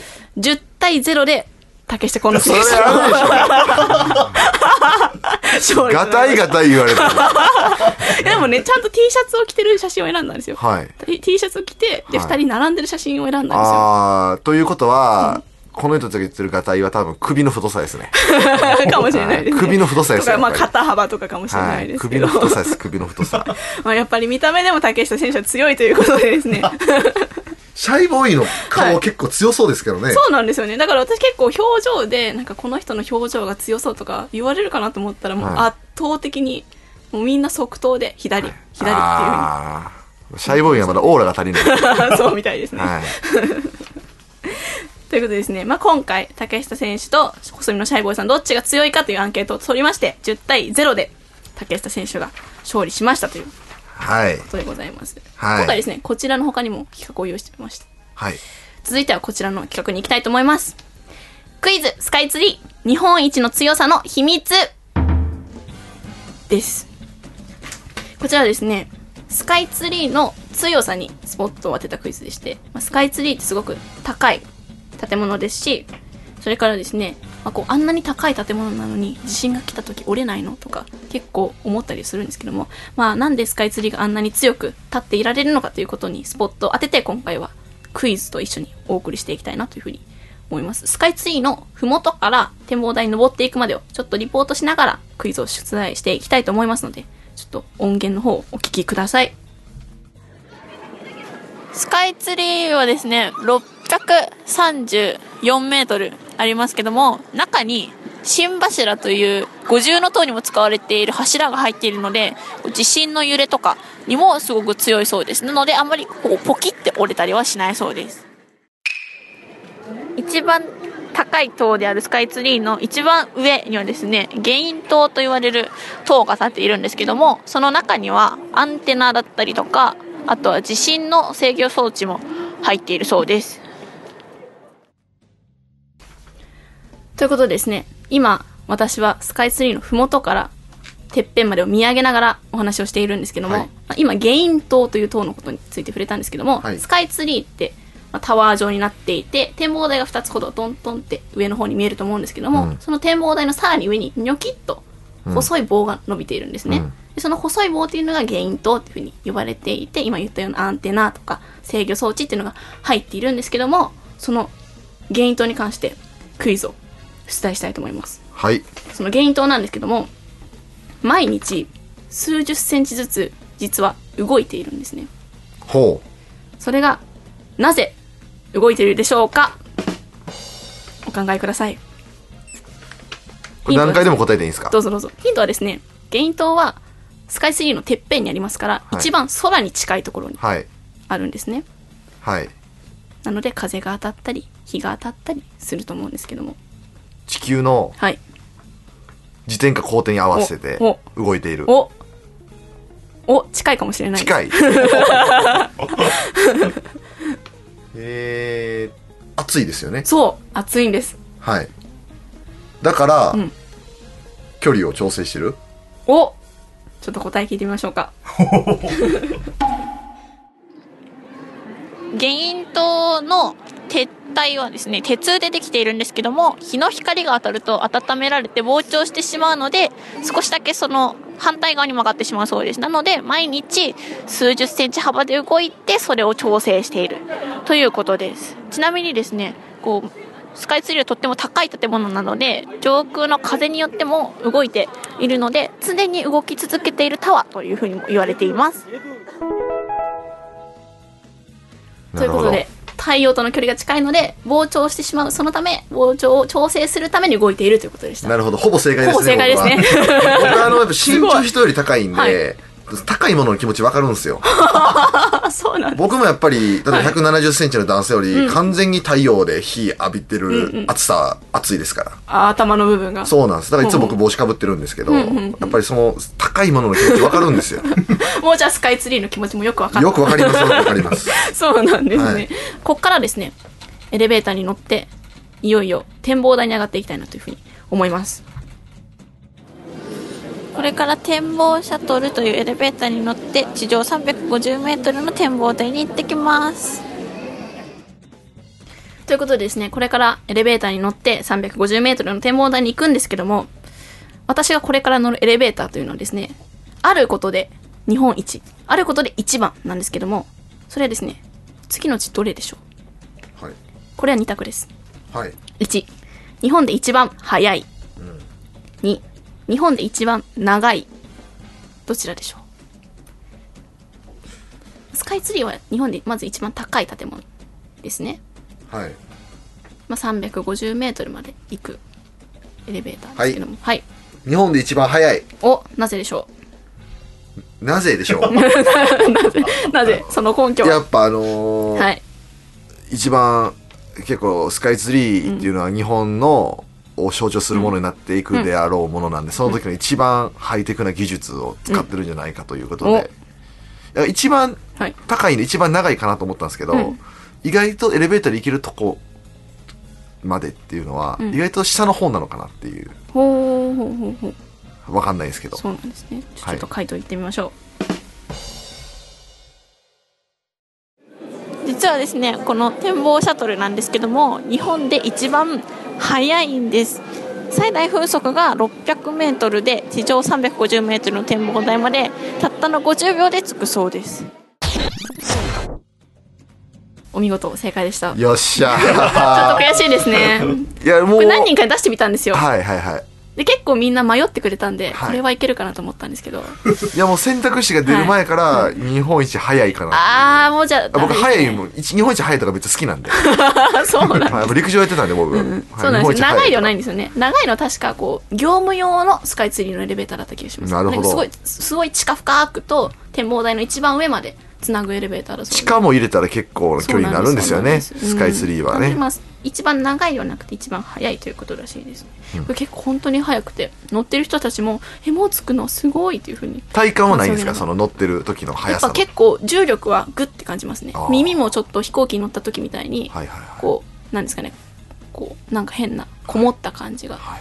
してというなりましたけどでも本当にあっという間についてしまって。モニターに今何メートルにいます時速時速じゃない分速何メートルですみたいなことが表示されるんですけどもう乗ってすぐ分速600メートルになってもう気づいたら200メートル超えて300メートル超えて350で到着というふうになっていました。ということですね、まあ、エレベーターに乗って、まあ、いよいよ展望台についてですねいろんな景色を見てきたんですけどもじゃあ景色を見てきた時の音声もお聞きいただきたいと思います。三茶どこだろう？三茶。三茶渋谷。渋谷渋谷。渋谷。渋谷。赤坂。代々木。あ三茶見つけるの難しいな。赤いあ富士山だ富士山。富士山だ。富士山は西南西に見える西南西に行こうこれ独り言でしょこれ。一人でずっとパネル見ながら三茶三茶って。結局ですね三茶見つからずにですねこの後富士山を探しに行ったんですけども富士山も悪天候のためちょっとこう霞がかって見えずということですねちょっとね一番高いスカイツリーから日本一高い富士山を見てみたかったんですけども、まあ、ちょっと今回それは叶わずです。だったんですけども、まあ、結構いい景色で夕暮れ時だったので、はい。影でスカイツリーの形がぐーっと下の街の方に伸びていく姿も見られてすごく素敵だったんですけどもちょっとですね今回、まあ、せっかくスカイツリーに行ってきたということでちょっと何か竹下選手にもお土産を買ってきたいなということであら。ちょっと今回お土産を買ってきました。ありがとうございます。はい。今回、こちらのですね東京ミルクチーズファクトリーというところのはい。クッキーを買ってきました。ちょっとですねあまり甘くないんですけども、はい。ありがとうございます。そうたくさんチーズを使っているということでぜひぜひ後で食べてください。ありがとうございます。やった。チーズはカゼインっていうプロテインが多く含まれていましてですね、うん。あのカゼインはホエイプロテインと比べて吸収が長いんですよね。ん。だから寝る前とかに飲んだりすると寝てる間もずっと吸収されるっていうことで、寝る前に食べたいと思います。ありがとうございます。ありがとうございました。ぜひ後で食べてください、はい。ということで以上竹下幸之助選手応援企画日本の最高到達点スカイツリーに行ってきたでした。それでは CM です。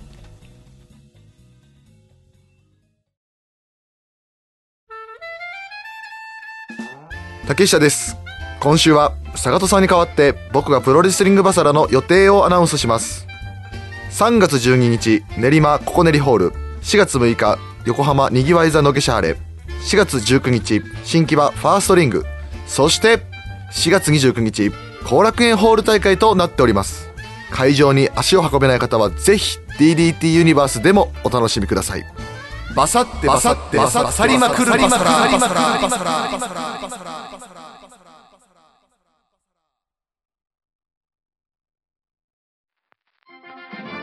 京都のロックバンドザ・ロックダイジンズの解散が決定しました。東京ラストライブは3月3日金曜日。大阪ラストライブは3月26日日曜日。最新ラストアルバム「ピース・オブ・ワンダー」は絶賛発売中です。ロックダイジンズの姿を目と耳に焼き付けてください。つれづれなるままに、アコラジライフ。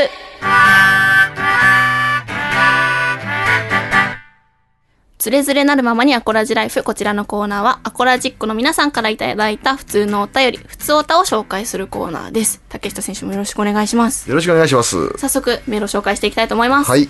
ラジオネーム、猿人間さんからいただきました。この前、友人とララランドを見てきました。未完成な夢の方が美しくて素敵に思えてしまうのは僕がまだこっち側にいるからなのかなと考えたり、その夢の先はどうなんだろうなと想像してみたくなりました。この映画を見た後に解説などを聞いてみたのですが、たくさんのオマージュやより深い背景などを知ることができて、また見たいなという思いが強くなりました。ということです。なるほど。最近映画見ました？最近映画館に行く機会すごく減っちゃって、全然行けてなくて、まあ行かないとなっていう気持ちもありますし、でも、あの今はもうなんかこう、Hulu やあら、ーネットフリックスやありますねら、Amazon プライムビデオやら、Unext やらでやっぱ見れるんで、割とそっちに頼りがちっていう感じなんですけど、今一番おすすめの動画サイトってありますか？今迷ってるんですよどれに入るか。あの、Amazon プライムビデオは、あの、ぶらり路上プロレスっていう僕たち DDT のですね、路上プロレスのその Amazon プライムビデオ限定配信の路上プロレスなんかもあって、あの、まあ年会費なんですけど、んうん。月額にすると割とお手頃でうん。いいと思いますけどおね。ーじゃあ Amazon プライムはい。ビデオ。はい。い。いですね。見てみて。結構映画もあります？結構映画もあって、僕はもう最近は、あの男は辛いよばっかり見てるんですけあー。ど、男は辛いよシリーズがはい。Amazon プライムビデオビデオで全部配信されてるんで、そうなんですね。はい。ぜひ、見てください。おーいいですね。はい。ありがとうございます。私男は辛いよの、はい。なんかオマージュ劇みたいなのを小学生の時やったことあるんですよ。見見たことあるんですか？男はいや辛いよ。ほとんど多分その時1回ぐらい見せられた記憶ありますけどなんか学芸会みたいなので、はい。担任の先生が台本書いてそれやったっていうのをちょっと思いと、トラさん行くっすか？いやいやいや違います違います。トラトラさん役なんかトラさん役はいないんですけど、まあ、うんちょっと節々にちょっとそういう男は辛いよに出てくるはいはいはい。セリフとかああ。が入ってくるみたいなえー。役をやりましたね。ちょっと思い出したり。小学生で。小学生小なかな学校4か英才教育ですね。続いてのメールいきたいと思います。ラジオネーム、コケマリさん。竹下さん、僕も VSBR 変えました。変えましたよ。店頭での抽選販売で倍率8倍ぐらいだったんですけど、当たりました。うんうんバイオがまるで別のゲームのように怖さ倍増です。調子に乗ってサメのやつも買っちゃいました。はいはいはい。そうですそういえばそうですよね。あれ買いがち VSBR 抽選に当たって。はい、そうですよ。僕は、シャイボーイと一緒に買いに行って、うんうんうんシャイボーイに並ばせて、横入りして、買って僕だけ当たりました。どうですか買ってから？あ、でもね、うん。まあ僕は今あの、ん。VR はなんか映像を見たりするように使ってるだけなんですけど、うんうん。まあ僕の本命は3月発売のね、うん。グランツーリスモっていほうう車のゲームがちょっと僕本命なんで、うん。それを待っている。VR ってやっぱり違いますか？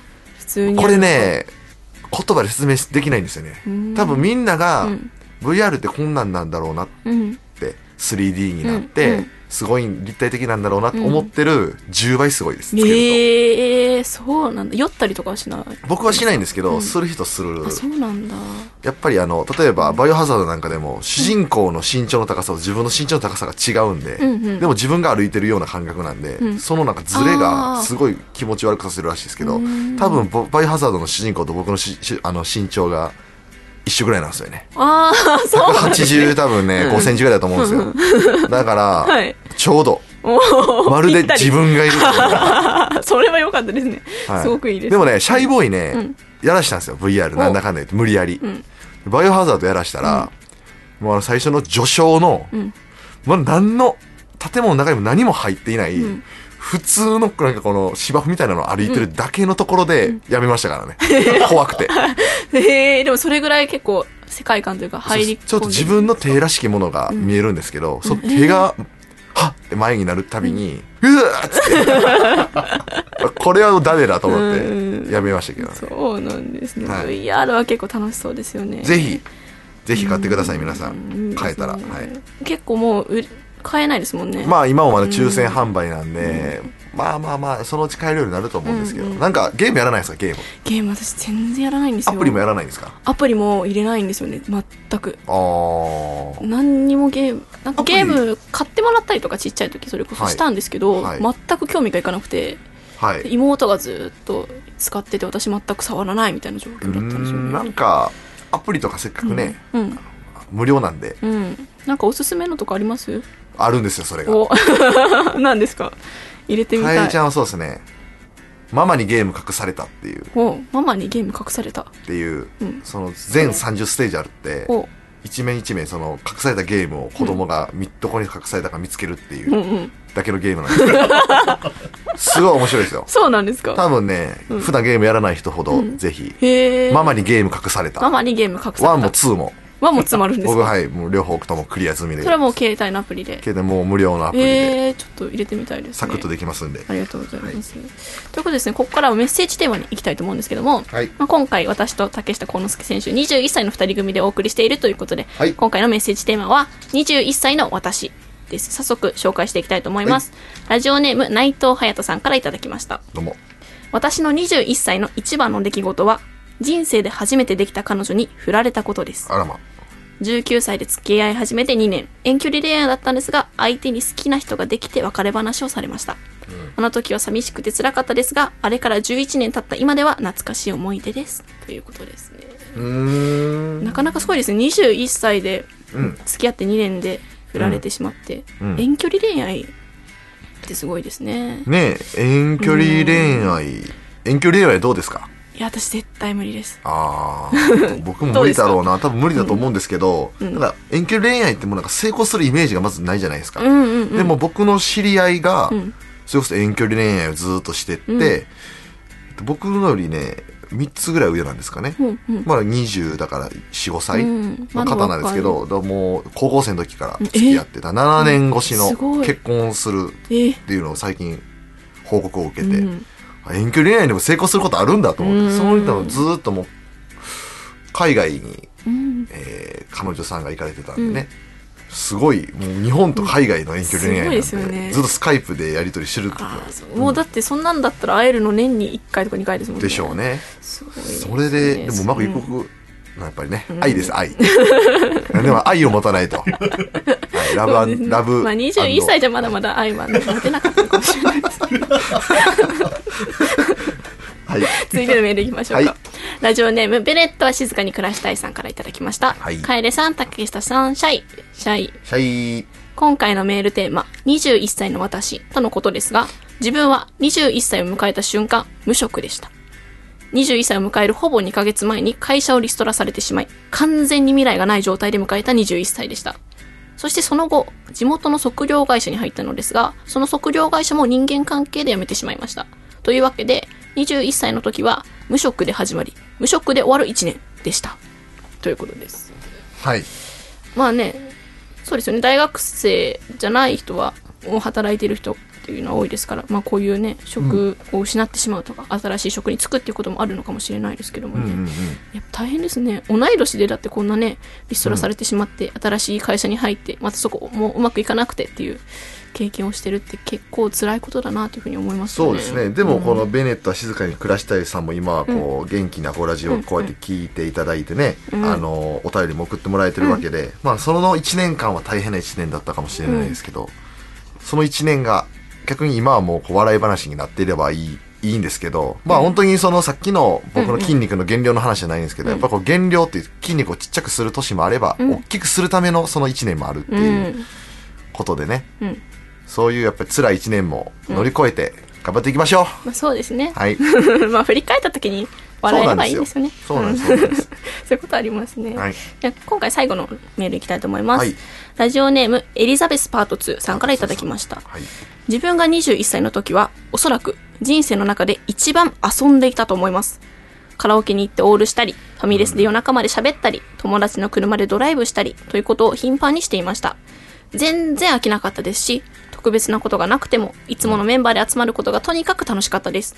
ちゃんと学校にも行って、さらにバイトもサークルもやっていたわけなので、今思うとかなり元気でした。あと、関係ないですけど、元祖 SNS のミクシーが全盛期でした。うん結構みんなやっていたと思います。はい当時の日記などは読み返すと恥ずかしいです。はい皆さんは今までの人生で最も遊んでいたのは何歳の時でしょう？といただきました。うん何歳の頃ですか？うーん。い遊ぶっていうのは例えばどの遊びが入りますか、そうそう。なんかこういう今ねお便りいただいたようなこうカラオケ行ってファミレス行ってドライブしてみたいな遊びって多分大学生とかになってからですもんね。あのーこのうん。お便りの中でいうカラオケに行ってオールとかは、うん今が一番してるかもしれないですね。あそうなんですね。大学生らしいですね、そうでしょ、う。ん。でもね人から結構多いんで。一人で始発までオール始発までえー。人から。終電逃して。そうです。あの、えー。例えば、うん。あの遠征でうん。ババスが早く着いちゃう新宿に着いちゃう時とかあって、うんうん。まだあの始発の電車がない時とかね、うん。人から。うん。ファミレスで夜中まで喋るっていうのは僕はないですね。うん。あります？私ないんですよね。大学生になってからこういう大学生らしい何ですかオールしようとか、はい。ほぼしてないですね私。ファミレスで夜中まで喋るのは別に居酒屋とかでいいでしょ。ねうーんまあまあまあでもお酒なくても楽しいよっていうことなんじゃないですか？え、そんな喋れます？そんな、まあそれが大学生なうんまあ、それが楽しいってこと友ですか。達の車でドライブしたりっていうのは、なかなか車は難しいですかね。まあ、レンタカーでどっか行ったりすることはあっても。そうねそうですね。確かに私もドライブぐらいだったらあるかもしれないですね。部活仲間で車運転できる人にお願いしてちょっと旅行行ってみたいな。はいはい。ミクシーやってました？やってました。高校生やの時やってました。やってました。ああ、みんなやってますよね。やってました？やってましたよ。ミクシーも使って、あの、高木さんと連絡取ってたんで。ああそうなんですね。だからまあ、あの、そうです。プロレスラーになりたい人はぜひ今から、もうミクシーないんでしたっけ？ありますありますまだあるんですか？でうんうんああ、でもなんかゲームとかがなくなったんうんらしいですね。うんなんか牧場みたいなの作るゲーム。いうんやー時代はやっぱ SNS の、でも最先端割と言ってましたよね、うんミクシーって。そうですやっぱみんねな登録してましたもんねそうですよね。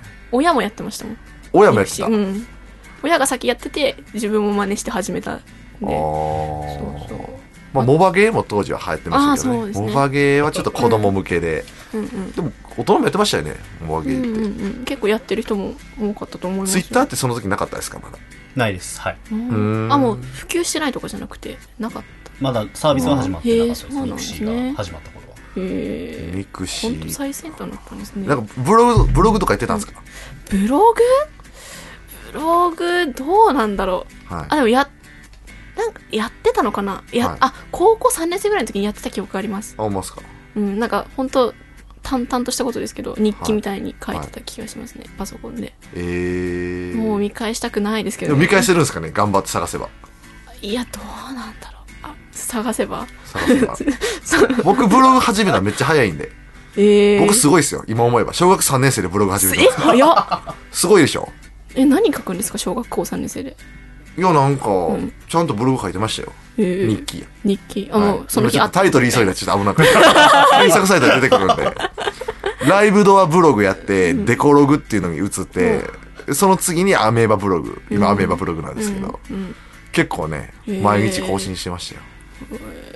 アメーバブログからしか私わかんないです。でもあれやってました。マイスペースっていう はい。なんか自分のペフェイスブックよりもちょっと一個手前ぐらいの感じで自分のページを作るみたいな自分のホームページみたいななんかありましたね。プロフィールみたいな。そうそうそうそういうやつもちょっとやりました、はいはい。でもなんか設定の変え方わかんなくて放置しちゃったみたいなのあるあるが多いですね。ですね。うん。ちょっと懐かしい気持ちになりましたね。ということでですね、こちらのコーナーは、懸命につれづれと書いて、ラジオアットマーク細身のシャイボーイ .com までメールを送ってください。ということでですね、ちょっとそろそろまた曲をお願いしたいんですけども、今回最後の曲になるかと思うんですが、ちょっと最後に流す曲、一曲決めてもらってもいいですか？最後は、うんあのーやっぱり、シャイボーイの曲の中で、これ流したら一番なんか2で、一番モテそうな曲今選びました。シャイさんの曲でモテそうな曲。中で僕がリクエストした一番、はい、モテそうな曲。はい、じゃあ最後4曲目です。細身のシャイボーイでラブソングが歌いたいんだ。「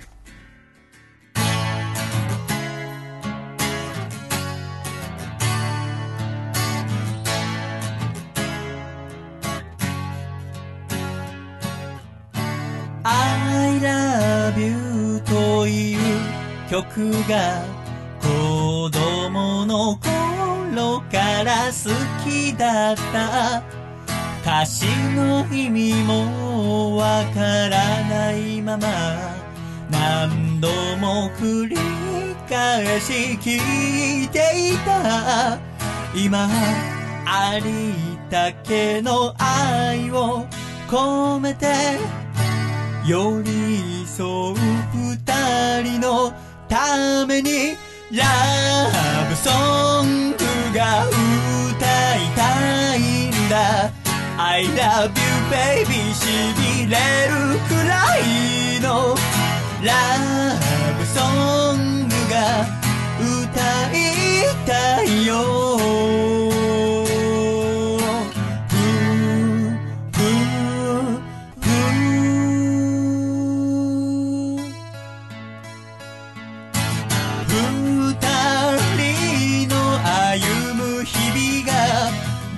か笑顔で溢れますようにたとえ気持ちが離れたとしても迷わずに帰ってこられるように。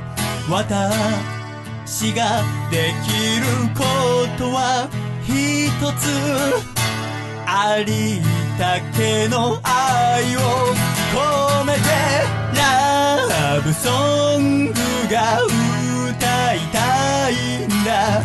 闇を照らす灯台の光のようなラブソングが歌いたいよ。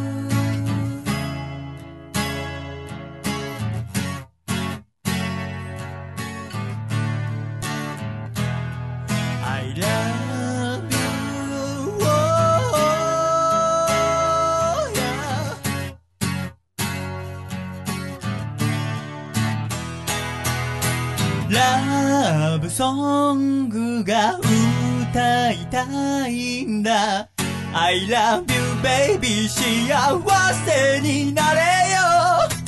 二人の未来映る季節の中に私の作ったこの歌がどうかいつも鳴り響きますように。ラブソングが歌いたいんだ。I love you baby. しびれるくらいのラブソングが歌いたいよ。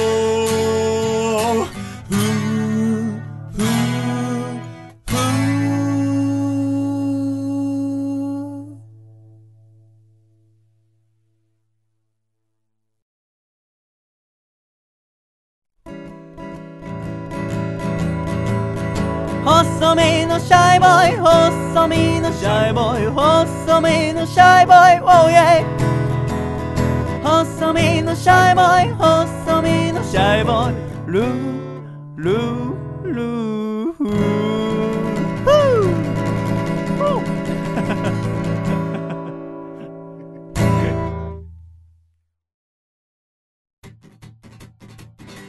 第146回細身のシャイボーイのアコースティックラジオ。この番組は大分県かこちゃん静岡県エルモミーゴ岐阜県緑東京都エクストリームパーティー徳島県ソマ茨城県ほか一名千葉県うさぎだ熊本県坊主東京都高木神奈川県エリザベスパート2千葉県背番号9以上11名の提供でお送りしました。いよいよエンディングでございます。竹下幸之助選手ありがとうございました。ありがとうございました。21歳同士ということでちょっとお送りさせていただいたんですけども、はい。どうでしたでしょうかね、まあ、もうすぐあれですね。大きい試合があるということでちょっと竹そうです。内選手は頑張ってほしいなっていうふうにもう本当に応援しておりますので、はい。3月20日、うん。埼玉スーパーアリーナ大会のね、うん。メインイベントのうん、舞台に、えー KOD 無差別級のベルトをかけて立ちますんで、うん。皆さん熱い応援よろしくお願いします、うん、本当にね応援していきたいですね、なんか今回途中でこう応援企画としてスカイツリーに行ってこういろいろとね私一人でこう登っていろんな人に話を聞いたんですけど初めてだったんですよ。いろんな人にこう街中でインタビューするみたいな。はい。めちゃくちゃき心折れましたねこれ。そうやっぱりこうなんかいやちょっとごめんなさいみたいなすごい言われまあ冷たい人もねいますから5分ねぐらいでいいんでって言ってもあごめんなさいちょっと忙しいんでみたいな感じで。まあ東京は特にそういうのはね、大阪でインタビューとかねしたらうん。もう大阪人は誰でも受けますから、そうなんですか、はい、めっちゃしゃしゃべると長いですよしかも全員、えー。でもねなんか長い方がもういいんじゃないかってぐらい。なんか本当にいいですよってく言ってくれた人がもうみんない本当にいい人なんだなって思いながら。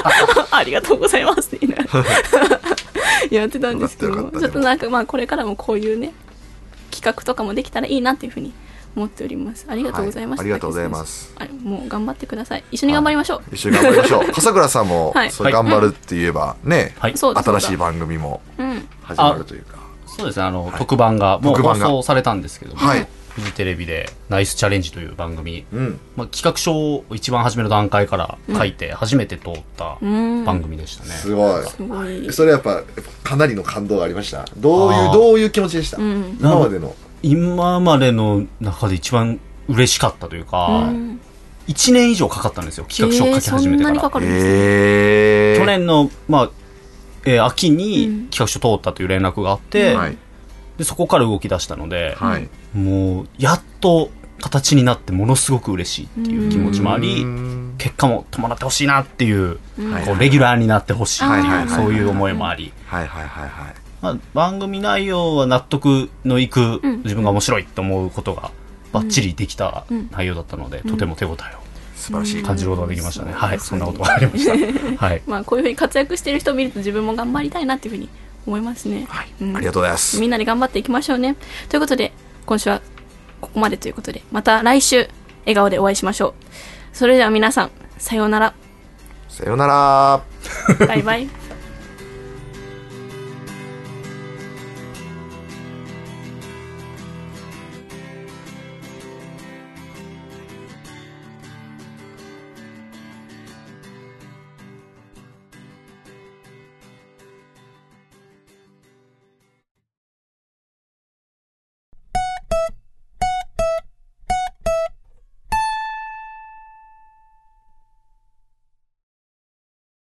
第146回、細身のシャイボーイのアコースティックレディオ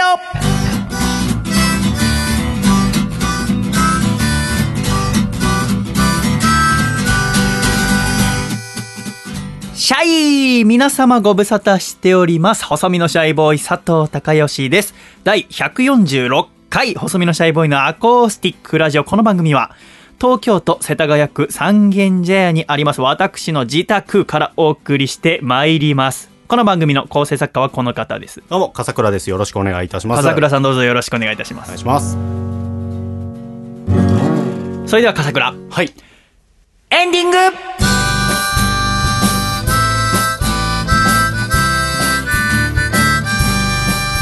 暖かいシャイということで笠倉エンディングです。はい今週も最後までありがとうございました。はいありがとうございました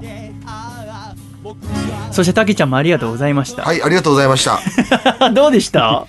いやーあの熱く激しい討論会になりましたけどそうだったんだね。今週は楓ちゃんがメインパーソナリティで、はい楓のハッピーメイプルタイムをお送りして、で、あのー私はこの部屋の中にいなかったんですね。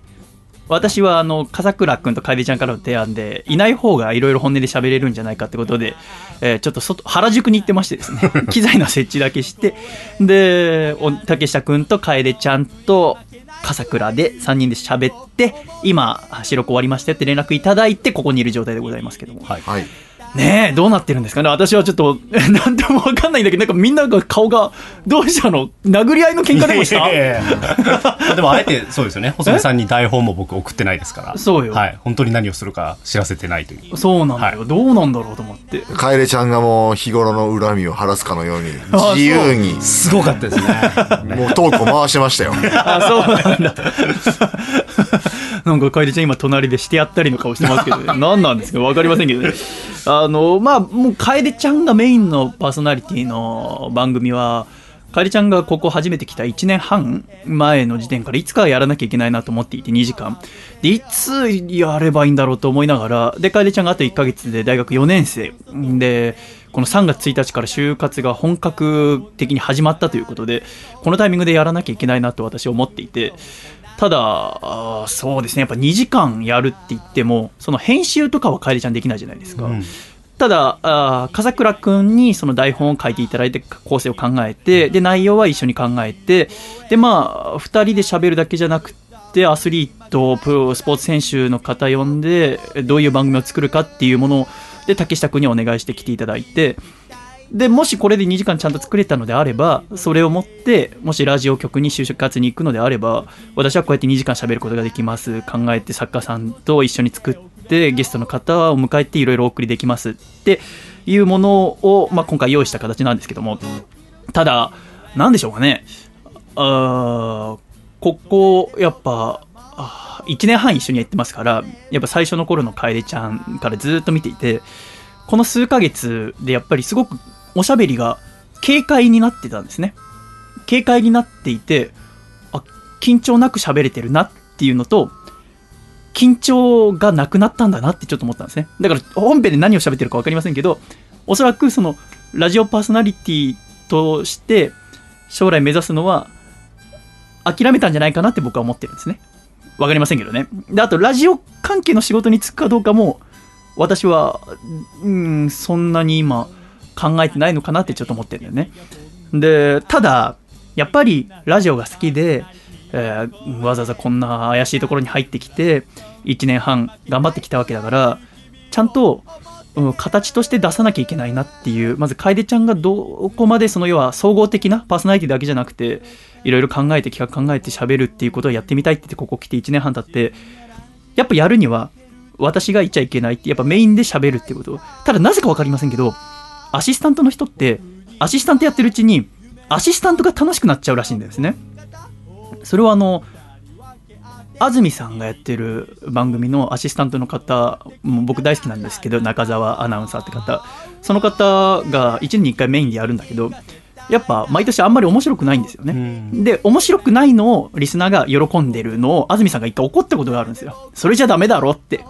だってこのね、中澤さんって方はいつか女性ラジオ界を代表する人にならなきゃいけないんだからって言った時に、中澤さんが、いや私はアシスタントのままでいいですって言って泣くんだけど、なぜかわかりませんけど、やっぱり、だんだんそのアシスタントっていう仕事の中にもやっぱメインパーソナリティとは違う難しさだったり面白さを感じていく中で、ただやっぱり、ここに最初に来た時の主目的を忘れちゃいけないなって私はなんとなく思っていて、やっぱりメインパーソナリティとしての可能性を見つけたいのであれば、メインで喋んなきゃいけない。じゃあどうやって喋らせようかな。やっぱりでも、もう、うん、情熱がやっぱなくなってしまってる段階で2時間のおしゃべりって大変だろうなって。で、ましてはこう、リスナーの方が聞いてくださってるって緊張感の中でやっぱやんなきゃ意味ないと思うから、一回お試しでやってみようと思って先週、野月くん来るし、野月くんと1時間前半作って後半私のライブの1時間流そうと思ってお願いしたら、やっぱりうまくいかなかったですな。うまくいかなくて、やっぱ難しいんだなと思いながら、うん、やっぱ自分でもうまくいかなかったっていうのは分かってたと思うし、で、1週間経ってどうなったかっていうのは、お僕、本当に何も分かんないから、今これをだから最後に全部流してきて私がこう喋ってるのがどうなるかよく分かんないから、で、私今原宿で一本ラジオに出てきたとこだから、変にギアかかっちゃってもうワクワクしか止まらないんだけども、うーん、そうだね。ほんえ、ラ、まあ、しそうか、僕も後で、まあ、本編を聞けばいいわけだけどもね、この後編集するわけだから、でもなんかね、私が思うのは、あの、もし、ラジオをやめる、パーソナリティになるのをやめるって考えてるのであればね、いろんな要素はあると思うんだよ。家庭のことだったり、例えば自分、これでもし、パーソナリティになるためにこれから邁進していきますって話を前半にしてたら、ちょっと私はポンコツなんだけども、あの、例えば自分はうまく喋れない、面白いことが言えない、容姿が良くないとか、あラジオのことあんまりよくわからない、業界にコネがないとか、だから辞めますではなくて、人が何かを辞めるときっていうのは、僕が思うに、やりたくなくなってから辞めると思うんだ。もしやりたかったら、何が何でも続けると思うんだよね。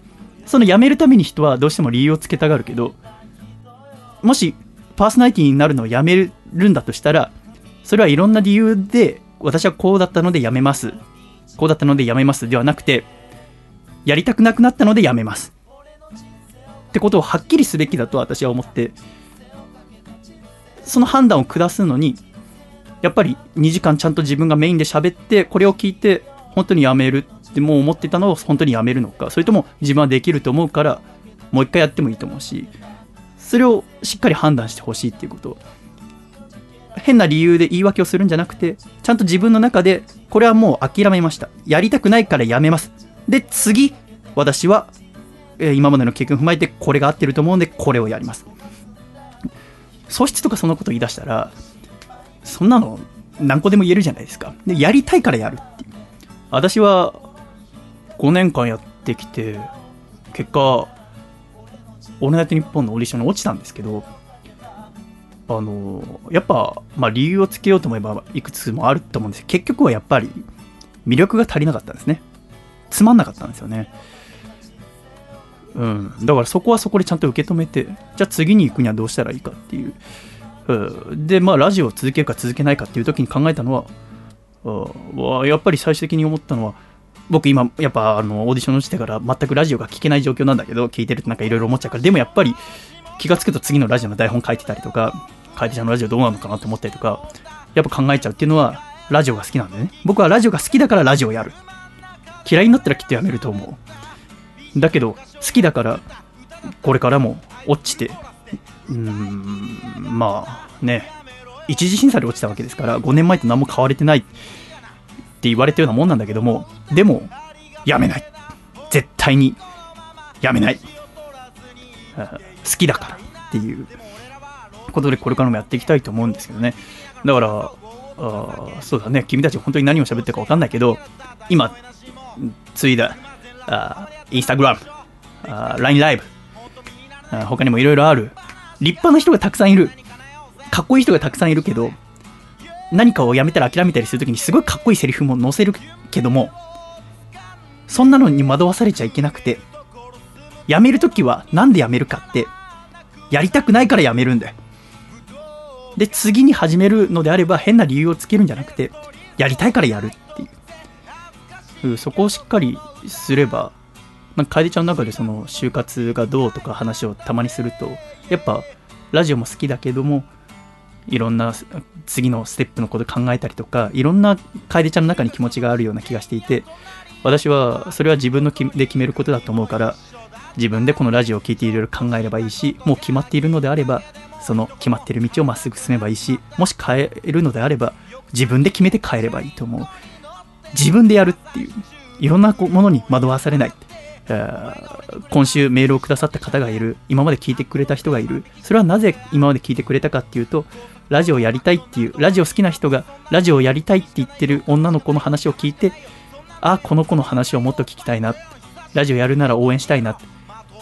だからといって、今まで聞いてくれた人が、かえりちゃんが今アナウンサーになるのをやめる、ラジオの業界に行くのをやめるって言っても、なんだよ、騙されたよとは思わない。なぜならば、一緒に頑張っていくっていう女性を見て楽しい気持ちになっていると思うし人の中には一緒に頑張ろうって思う人もいただろうし私もそういう気持ちでいたから別にラジオのアナウンサーになるのはやめるラジオの関係のことはやめると仮に言ってたとしても私は何も起こることはない。なぜならば今まで頑張ってたってことを知ってるからよくやったねって思うしこれからも頑張ってねって何も着色をすることなくまっすぐこれからもやってほしいなと私は思うし笠倉は初めての企画がこの間テレビでやっと通って放送されて竹下は今度埼玉でメインで出るわけだけどもそれに比べてじゃあ私と楓ちゃんに何があるの？って言ったらおそらくもしかしたら何もないかもしれないでもあるかもしれないじゃないですか。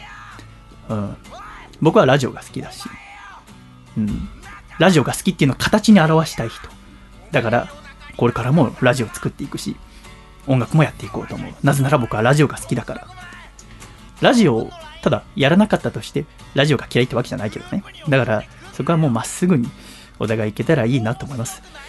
えー、まあ、本当に、なんなんでちょっとぐらい君たちヒント出してくんないの？僕喋ってる間さ、何喋ったかって。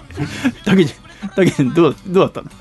まあシャイボーイが今言ったようなことはもう先に僕が言ってるんでね 申し訳ないですけどじゃあ止めろよ、お前。なんだよ。いやでもなんかうまいうまいことを言っていただけてるんでねやっぱりこう楓さんもいろんなねあのラジオのその仕事に対するいろんなこう葛藤がやっぱあったと思うしあったみたいなんですよ。はそういうのもしっかり話してくれて。あ、はい。もうそれは。え？泳がせたの？いやいやいやいや。ないやそのシャイボーイのそのことに対する意見を聞いてるわけですよ。え？あなるほどと思って。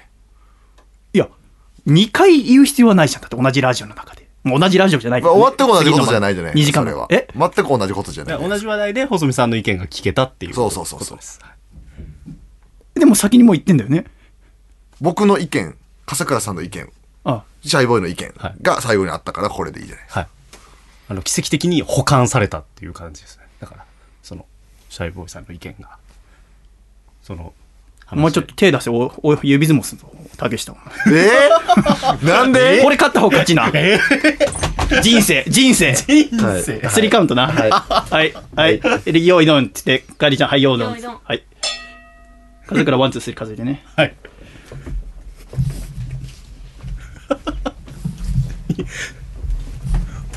おお。はい、ワン。おお。はい、ワン。ツーおお。はい、ワン。ツー。はい、ワン。ツー。あー決まらんな。ワン、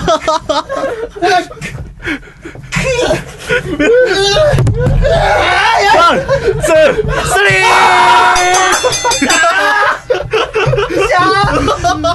リいやねー。しゃー。シャイシャイボーイとはね時々やるんですよ指相撲。シャイボーイがもちろん強いの分かってるんですけどシャイボーイが唯一指相撲で認めた男僕なんああ、いや、強い、やっぱ竹下。でいやいい勝負でしたああー、すごかったね。秋吉レベルだわ、うちの父さんの。あー今週も最後までお聞きくださりありがとうございました。えーまた来週笑顔で お会いしましょう。喋り忘れてることないね。大丈夫だね。でも喋ったね。えーガリちゃん今日はお疲れ様でございました。あタキちゃんもありがとうございます。ありがとうございます君もお疲れ様です。ではまた来週笑顔でお会いしましょう。いくぞ !1、2、3、シャイまた来週俺も頑張るお前も頑張れ回だったね